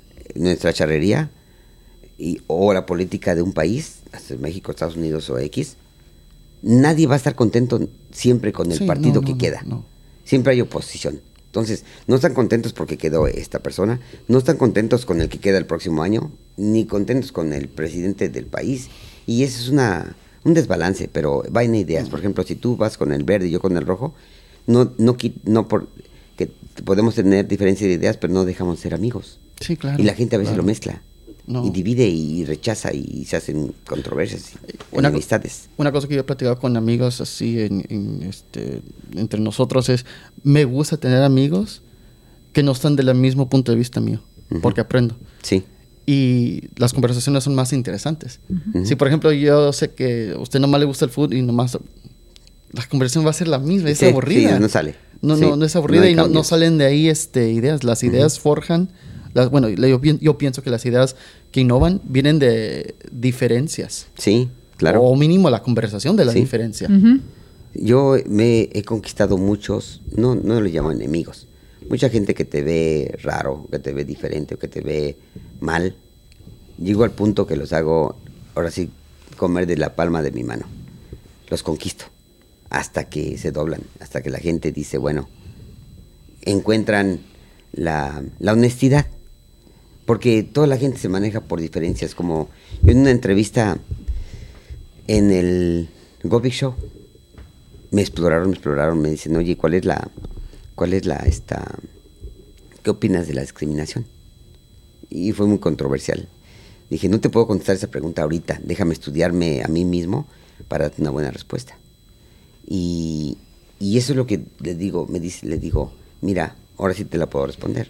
Quizás ahorita no tenga el orden de los factores, pero ahí va. Este, le digo, en primer lugar, ¿qué raza existe fuera de la raza humana? Somos una sola raza. El ser humano podrá venir en diferentes colores y sabores, pero la raza humana es una sola. Solamente una raza extraña que es la extraterrestre puede ser la ajena a la nuestra, pero no porque eh, hay blancos, negros, amarillos, este, eso hace una raza, no. Es una raza humana, tienes igual un corazón, un- unos ojos, un sentimiento, somos iguales. Por ejemplo, y luego concluyo con este mensaje. Mi esposa es de Francia, mi niño es de Estados Unidos, yo soy de México. Y le digo, ¿qué somos? Una familia. No hay razas.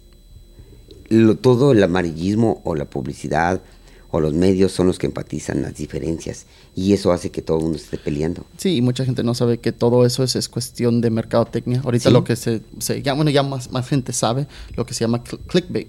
Sí. Es, se publican cosas para llamar la atención, para que la gente mete. ¿Por Sí. qué? Porque Meten para sacar sí, ah, porque necesitan esos clics un rating. para sí, para agarrar patrocinadores para que se mueva el, el Sí, producto. Sí, Es- para que sigan es como, es y se maneja el, el mundo. batallas, sí, cierto. Sí. Y eso es lo que, bueno, lo simplificamos como dices tú, para que la gente, pero es un mercado, porque todo es comunicación, pero cuando lo haces, lo entiendes, hay gente cerrada que aún preparada, siguen cerrados, ellos son únicos y de ahí no te mueves. Y sí, al- a alguien un- hace dos, tres semanas me, me- me hizo un comentario de, ¿por qué haces promoción en otros podcasts? ¿Por qué no? Sí. O sea, eh, Te quieren bloquear, te quieren sí, limitar. Yo, yo quiero escuchar de charros, pero la mera verdad, después de editarlos, ya no quiero escuchar los míos, no Sí. me interesa, pero quiero escuchar podcasts de charrería. Entonces, eh, qué bueno que haya más, yo quiero que haya más. Es que fíjate, por ejemplo, una diferencia donde yo encuentro es que yo al salirme de México, vienes con unas ideas, las tuyas. Aunque vayas a, lo- a la escuela o no, pero te- tienes tu propio uh, forma de pensar. Cuando ya llego a Estados Unidos es otra forma de, te amplías. Pero una cosa es que te abras tu mente. Si te has decidido abrirla y aceptarla y, por ejemplo, me voy a Europa, otro shock más más fuerte. Porque ya ves una gran variedad de, de, cómo de comportamientos. Tienes que ajustarte a sus raíces, a su lenguaje, a sus costumbres, a cómo se manejan. Y este, entonces nomás estás, estás esperando que hagan un movimiento ellos para tú hacer el segundo. Porque no puedes llevar tu México, o llevar tu persona, no, ya no es México, llevar tu persona, implantarte y, y establecerte. Hay unas re- reglas de, de vida también, por decirlo así. Sí, claro que y, sí. y- y eso es lo que ayuda a ser uno muy abierto a culturas, pensamientos y acciones, ¿no? El productor que me conoció en el de Las Vegas, que me descubrió en Francia, que me trajo a Estados Unidos, de regreso. Una persona muy fuerte con títulos académicos y profesionales del rodeo y como dirigente, impecable. La sorpresa para mí de él fue lo, abierto que era de su mente. Porque todos, aún así, su comité era muy antagónico y cerrado, que no podía venir una gente de fuera a filtrarse ahí. Y él los puso en su lugar. Y este, ¿y qué fue? No fue el mexicano que yo soy, fue el talento que me llevó. Y de ello complementó de disciplina, de respeto, dignidad, porque esta persona también maneja su religión muy fuerte y es fuerte en muchos aspectos, que dije, bueno, creo que encajé, caí en caí muy bien en, en ese lugar. Sí, Y es y el chiste, como te digo, no es llegar, sino mantenerse. Y ahí de esa forma también mi familia es muy bien aceptada.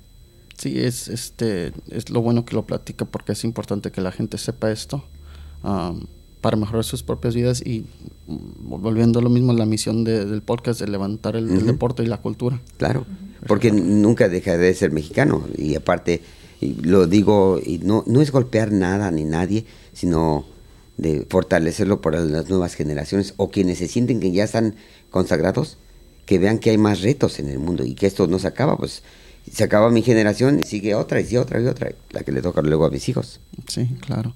Este, desafortunadamente tenemos- vamos a tener que concluir Claro. por cuestión de tiempo de, de ustedes y también de nosotros. Ah, ¿Algún tema que quisieran conclu- con- con- concluir? No, ya platicamos bastante, yo creo. Y sí, ojalá lo, ojalá los podamos tener otra vez en el Muchas futuro. gracias. No, claro que Pues sí. sí, en el futuro tenemos muchas este, inquietudes en producciones y en cosas futuras que yo ya no tengo la, la- esa como no no necesidad, como decir la, la- la- las ganas de alcanzar aquello. Todo llega a su tiempo. Sí. Yo pienso en el tiempo que es el mejor amigo del hombre, que este que al llegar a su tiempo es cuando podemos enfocarnos. Hay, hay proyectos futuros eh, bonitos que ya los compartiremos aplicando la experiencia que tenemos y que esperemos que, que sean con éxito y, y poder conversarlos nuevamente contigo. Muchísimas gracias, este, de- infinidad de gracias por aceptar la invitación, porque pues no los conocí, ya lo había conocido usted hace Sí. años, pero no, no, no, no No nada amistad, no, no, nomás cer- es de, cerca, así, sí. este, entonces muchas gracias por aceptar, este, la invitación, porque literalmente fue más por un mensaje. No, así yo, es me, todo. yo me la arriesgué y no pensé que iba, se iba a lograr. Así es todo, eh, tienes que dar un paso para... Pero lo, lo importante que también mi esposa digiere muchas cosas y es quien me platica de... Y cuando ves la veracidad, o sea, la verdad de una persona íntegra o de un programa eh, fuerte, es cuando sí nos interesa. Porque ¿Sabes qué? Lo que me llamó mucho la atención, digo sin saber, me gusta mucho el nombre Char Talk. Sí, La verdad, título. el título me, llamó la atención. Dije, bueno, Ahí le tiene que dar crédito a mi amigo Jorge Robles porque él fue de que cambió el nombre. Originalmente iba a ser este Charla Charra y en la misma carne asada donde nos surgió la idea, me dijo, es de Estados Unidos y vas a hacer episodios, ponle un nombre, una- un Claro. nombre inglés también, combina Sí. los dos. Y, Oye, tienes muy, Ajá. muy Cierto. buena idea. Ajá, sí. Entonces, pero para que clave. veas cómo funciona la mercadotecnia. sí. Y- Porque mensajes y- nos y- llegan miles, ¿no? Y yo soy el de mercadotecnia, no Sí. él. no, increíble. sí, no, le doy una infinidad de gracias a... Sí. a- Al contrario. Sí. No, sí, este, te digo, vamos a muchos lugares y a veces hay mucho bla, bla, bla. Dices, ya, ah, como dicen en inglés, you pick and choose. Eso ya hacemos. Sí, es- Porque ya a veces hay gente que te, oye, que te voy a hacer una entrevista para esto para aquello. Por ejemplo, las de televisión y las de radio y las de periódico ya son un tararán, tararán, tararán. Y además pasas. Es nuestro primer podcast, pero como te diste cuenta, si no le quitas el micrófono, ahí se queda todo el día, ¿eh? o- otro día lo podemos hacer, este, nomás porque tengo que regresar a trabajar y me, imagino que ustedes Claro. también. No, no, claro. Este, y sí, la razón que lo estamos, que cambiamos de escenarios porque pues estamos tratando de viajar. Todavía no tenemos eh, la base económica para hacer un estudio, pero sí ese es el plan de uh, Sí, en a algún día- futuro. Sí, hacer un estudio eh, para invitar a los este los invitados, recibirlos bien con todas las intenciones adecuadas, a la tecnología a lo más eh, ojalá lleguemos al punto donde tenemos tres cámaras, ese es el plan, pero este empezó de así de la nada. Está bien. Qué bueno, y la verdad que sobre tu éxito y en la secuencia nuestra, este, enfatizaremos tu, tu programa con Muchas gracias. personalidades para, pues que tengan con gente seria, vayan con gente que quiere elevar y d- dirigirse, que llevan dirección, porque no nomás por, por rating, pues hay muchos, Sí, sí. no ser del montón. Sí, y- y una cosa que sí me gustaría, este, se lo he dicho, platicado a, a gente, pero sí me gustaría públicamente es, sí, esto sí lo estoy haciendo como negocio y ese es el, ese No, es el plan. es todo. Es el plan, pero Sí. am, una cosa que a mí no me gusta es que la gente use la charre con negocio y que no las hagan bien. Si Exacto. las hacen No, sí. bien, estoy al súper Sí. favor. Pero el, el plan de nosotros es de dar, dar, dar, dar y ojalá en algún futuro recibir. Pero ahorita Porque es esto es, dar. claro, claro, pero que esto, esto es, te estás dedicando profesionalmente, entonces es, es este, es fair, como se dice, es justo que lucres de ello también, porque inviertes un equipo, inviertes tu carrera, tu currículum de tu, de tu título, estás invirtiendo todas estas ideas y visión, ¿Tiempo? tiempo. Tiempo, Entonces, pasión. e- es este es justo que también remuneres de ello, porque lo estás haciendo a una forma más ya más elevada de lo normal. Y yo, yo estoy consciente en eso y, y yo, por ejemplo, este, bueno, ya me estoy saliendo del tema, ¿no? A quienes dirigen charrería digo, oye, este, ¿No? dices, este, cuando eres presidente de una asociación o, o X o PUA, hay gastos y tienes que desplazarte. Y-. Y, no es, y, y que agarras, que tomas eh, económicamente, pues tienes que, eh, tienes que irte a desplazarte. Para irte a México, pues es boletos de aviones, comidas y este. Otra cosa es que le des un pellizcón, pero no, no, no se vale. Sí, no, pero no, de todos no. modos, hay gastos. Sí, claro. Entonces estás invirtiendo tiempo, dinero y esfuerzo, y- pero también estás de- devoto a ello. Pero en esto que es, sí es negocio, porque también elevas, es una publicidad. Tienes que también tener tu beneficio, ¿no? Sí, y yo de la manera que la veo es, este, yo no puedo ayudar a nuestra cultura, a nuestro, nuestra comunidad, si no me ayudo yo Si mismo no se primero. dejan, sí. Ten- tengo que, es algo que todo millonario, billonario, este, gente de negocio, empresario, toda persona con éxito lo, lo platica eso. Es como en el avión. Sí. Pones la máscara primero antes de tu... Exactamente, es algo que he tenido, me da mucha pena pedir dinero, es, no es algo mío porque me gusta trabajar por lo que, lo que tengo, pero es algo que he estado leyendo en diferentes libros este, de negocio, escuchando podcasts de negocio y todos dicen lo mismo, te tienes que ayudar tú mismo. Y, y es cierto, es la, eh, la anécdota de, del avión, es cierto. Es. Fíjate que un ejemplo de un vaquero de los más exitosos hoy en día. ¿Conoces a Trevor, Brasil? Bueno, es Claro. lo máximo ahorita. ¿no? Yo, eh, nos conocemos bien, pero aparte de todo ello, este, es una persona que por los dos lados de la familia, mamá y papá, está súper apoyado. Y es una persona que, de- yo lo vi que uno como mexicano, tienes temor a pedir. Sí, Y ese es un, es cultural. sí. Hasta que yo aprendí a soltarme y a soltarme y vi que él, este, sin tener necesidad, pidió un patrocinio. Fue a pedir patrocinios y patrocinios. Gimme, gimme, gimme. Y este, y se lo otorgaban, claro, por su currículum también. Pero no, todavía no estaba fuerte. No, también, Pero por pedía, eso. y O sea, pedía. aunque... Pero tienen la libertad de, de expresión, de, de- de confrontarte y tener el coraje de ir a la persona cívicamente y pedir. Sí, sí. Digo, si él tiene todo y pide, y yo no tengo nada y no pido por tonto. Y es cuando yo dije, no, a mí se me acabó ese silencio y ya voy a empezar a tanto a aplicar como a pedir y te amparas de tu currículum, de tus pancartas, recomendaciones, cartas y te aprueban. Pero no hay como, el que no habla, Dios no lo escucha. Es muy Y cierto. tienes que hacerlo. Es. Tú tienes que ir a tocar la puerta. La puerta no va a venir a ti. Exacto. Si hay 10 y se cierran 9, una se abrirá, con esa tengo. Qué chistoso que lo platica porque eh, cuando estu- estuve conviviendo con los de Rancho El Soyate en el aniversario de ah, 156 de Juan de la Torre, este, un, un adolescente, ojalá me esté escuchando, este, no recuerdo su nombre, perdón, este, me, se me acercó en la charreada y me dice, ¿cómo, cómo es que le haces para tener tanto presión? ¿Quieres? Me empecé a reír, le digo, ¿quieres saber la verdad? Sí, les mando un mensaje. Honestamente, siendo sincero, explicando lo que... Y se dan. Y hasta a, a mí me dijo Juan cuando los iba llevé, los llevé al aeropuerto, Juan Sultán me dijo, me gustaría que más gente se acercara, como que yo veo que los niños les da temor, pero pues yo estoy dispuesto a ayudar. Sí, Obviamente sí. en un Lo en el tiempo como Una correcto. personalidad, Sí, pero sí. sí. No me moleste cuando estoy pialando, ¿verdad? Sí. Obviamente. Sí, Claro, sí, sí, no. sí. Obviamente. Sí. Pero sí, y me dijo, está, está padre el proyecto, de- después hacemos más cosas. Pues, Sí, es- y una es- vez me estoy con esa. es- no sé, recuerdo si se llama Ezequiel Peña, no es Cheque Peña el que canta.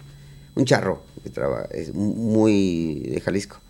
Estuvo con los, con los potrillos de Pasado de la Muerte y de Yegua y Coleando. Oh, el aplausos, Memo. No, ¿No? este, se apellida Márquez. Oh, Cheque Márquez. Cheque Márquez. Cheque sí. Márquez. Márquez, no Peña, sí, Cheque Márquez. Y me acerqué con él, hola, ¿cómo estás? Ahí vino Pico Rivera una vez y este... A mí me creen como también la gran figura.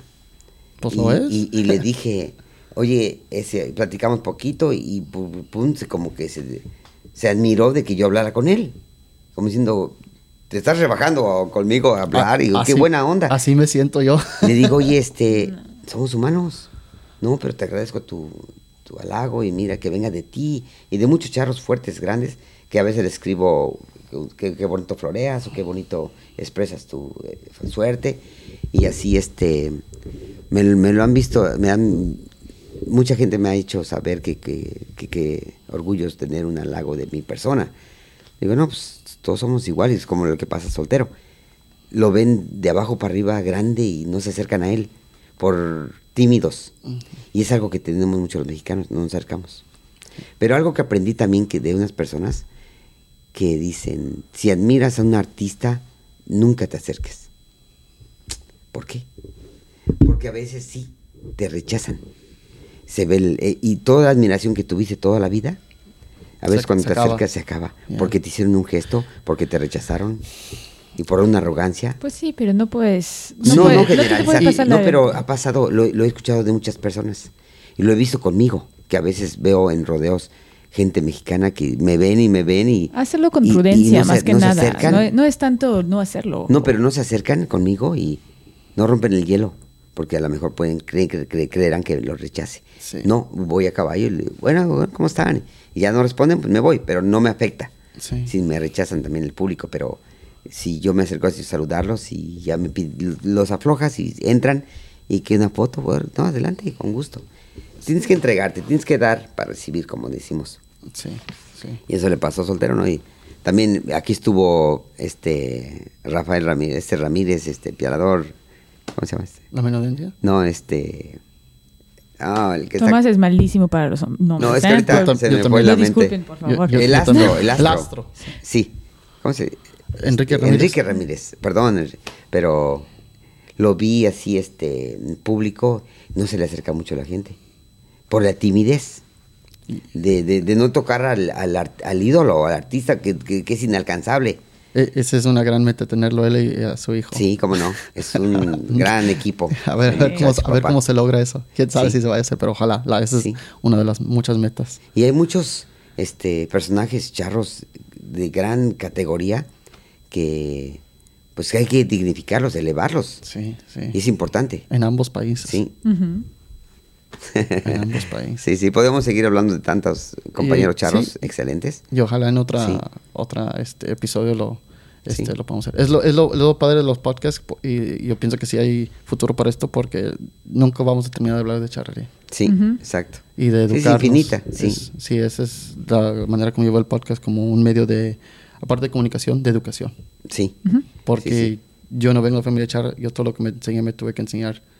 ah, ahora sí que a, fracasos, todavía lo sigo haciendo. Sí.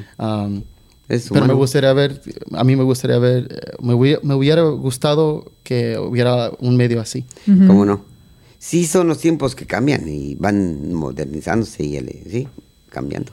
Sí. Ahora nos toca, ahora sí ya uno de más edad, pues ya no este, ya no hay juventud como, sea, no soy un, no tengo 20, 30 años, este, pues ya es otra época. Ya ahora esta época es para mis niños o para la gente de hoy en día, ¿no? Tienen que claro. aprovechar esta oportunidad. Sí, claro. Este, ¿en dónde van, se van- dónde se van a presentar? De aquí vamos para El paso. El Paso, Texas. Estaremos dos, dos actuaciones. Eh, Estamos en gira con Jarepeos Sin Fronteras con Pepe Aguilar. Y estamos. Toca Texas. Sí, Texas. Lo que sigue es Sí, Houston, Dallas, el San mes Antonio. de octubre, es Sí, más que no, nada Callen. Texas. Sí. Ok. Bueno, y regresamos también Laredo. a Los Ángeles. Sí. Estamos a la- 11, ni a la 12. mitad de la gira. ¿eh? Es una gira de dos, tres meses. Creo que quedan 16. No, me sí. parece. Vas- vamos casi medio empezando y, y este y, y terminamos en no- noviembre. Tengo una actuación en las finales del Sí. Ranch Rodeo en amarillo. Y, Oh, pues después pasamos a Las. Vegas en diciembre, a las Ah, finales del- de Las Vegas del rodeo. Y Sí, estamos te- de vacaciones. Son de vacaciones. Sí. Ahí este, con tiempo me van compartiendo el calendario y los vamos compartiendo para que la gente los vaya a ver. Claro este, En Instagram, ¿dónde los pueden encontrar? Eh, nuestra cuenta es TJ Garcilaso. Tomás Justín Garcilaso. TJ Ok. Garcilaso. Perfecto, Instagram. perfecto. Este, de nuevo, muchísimas gracias. Un placer. gracias. No, un placer, un honor gusto. mío. No, muchas Este, gracias, ah, con eso concluimos y de nuevo, muchas gracias. Ok, Pasamos thank you.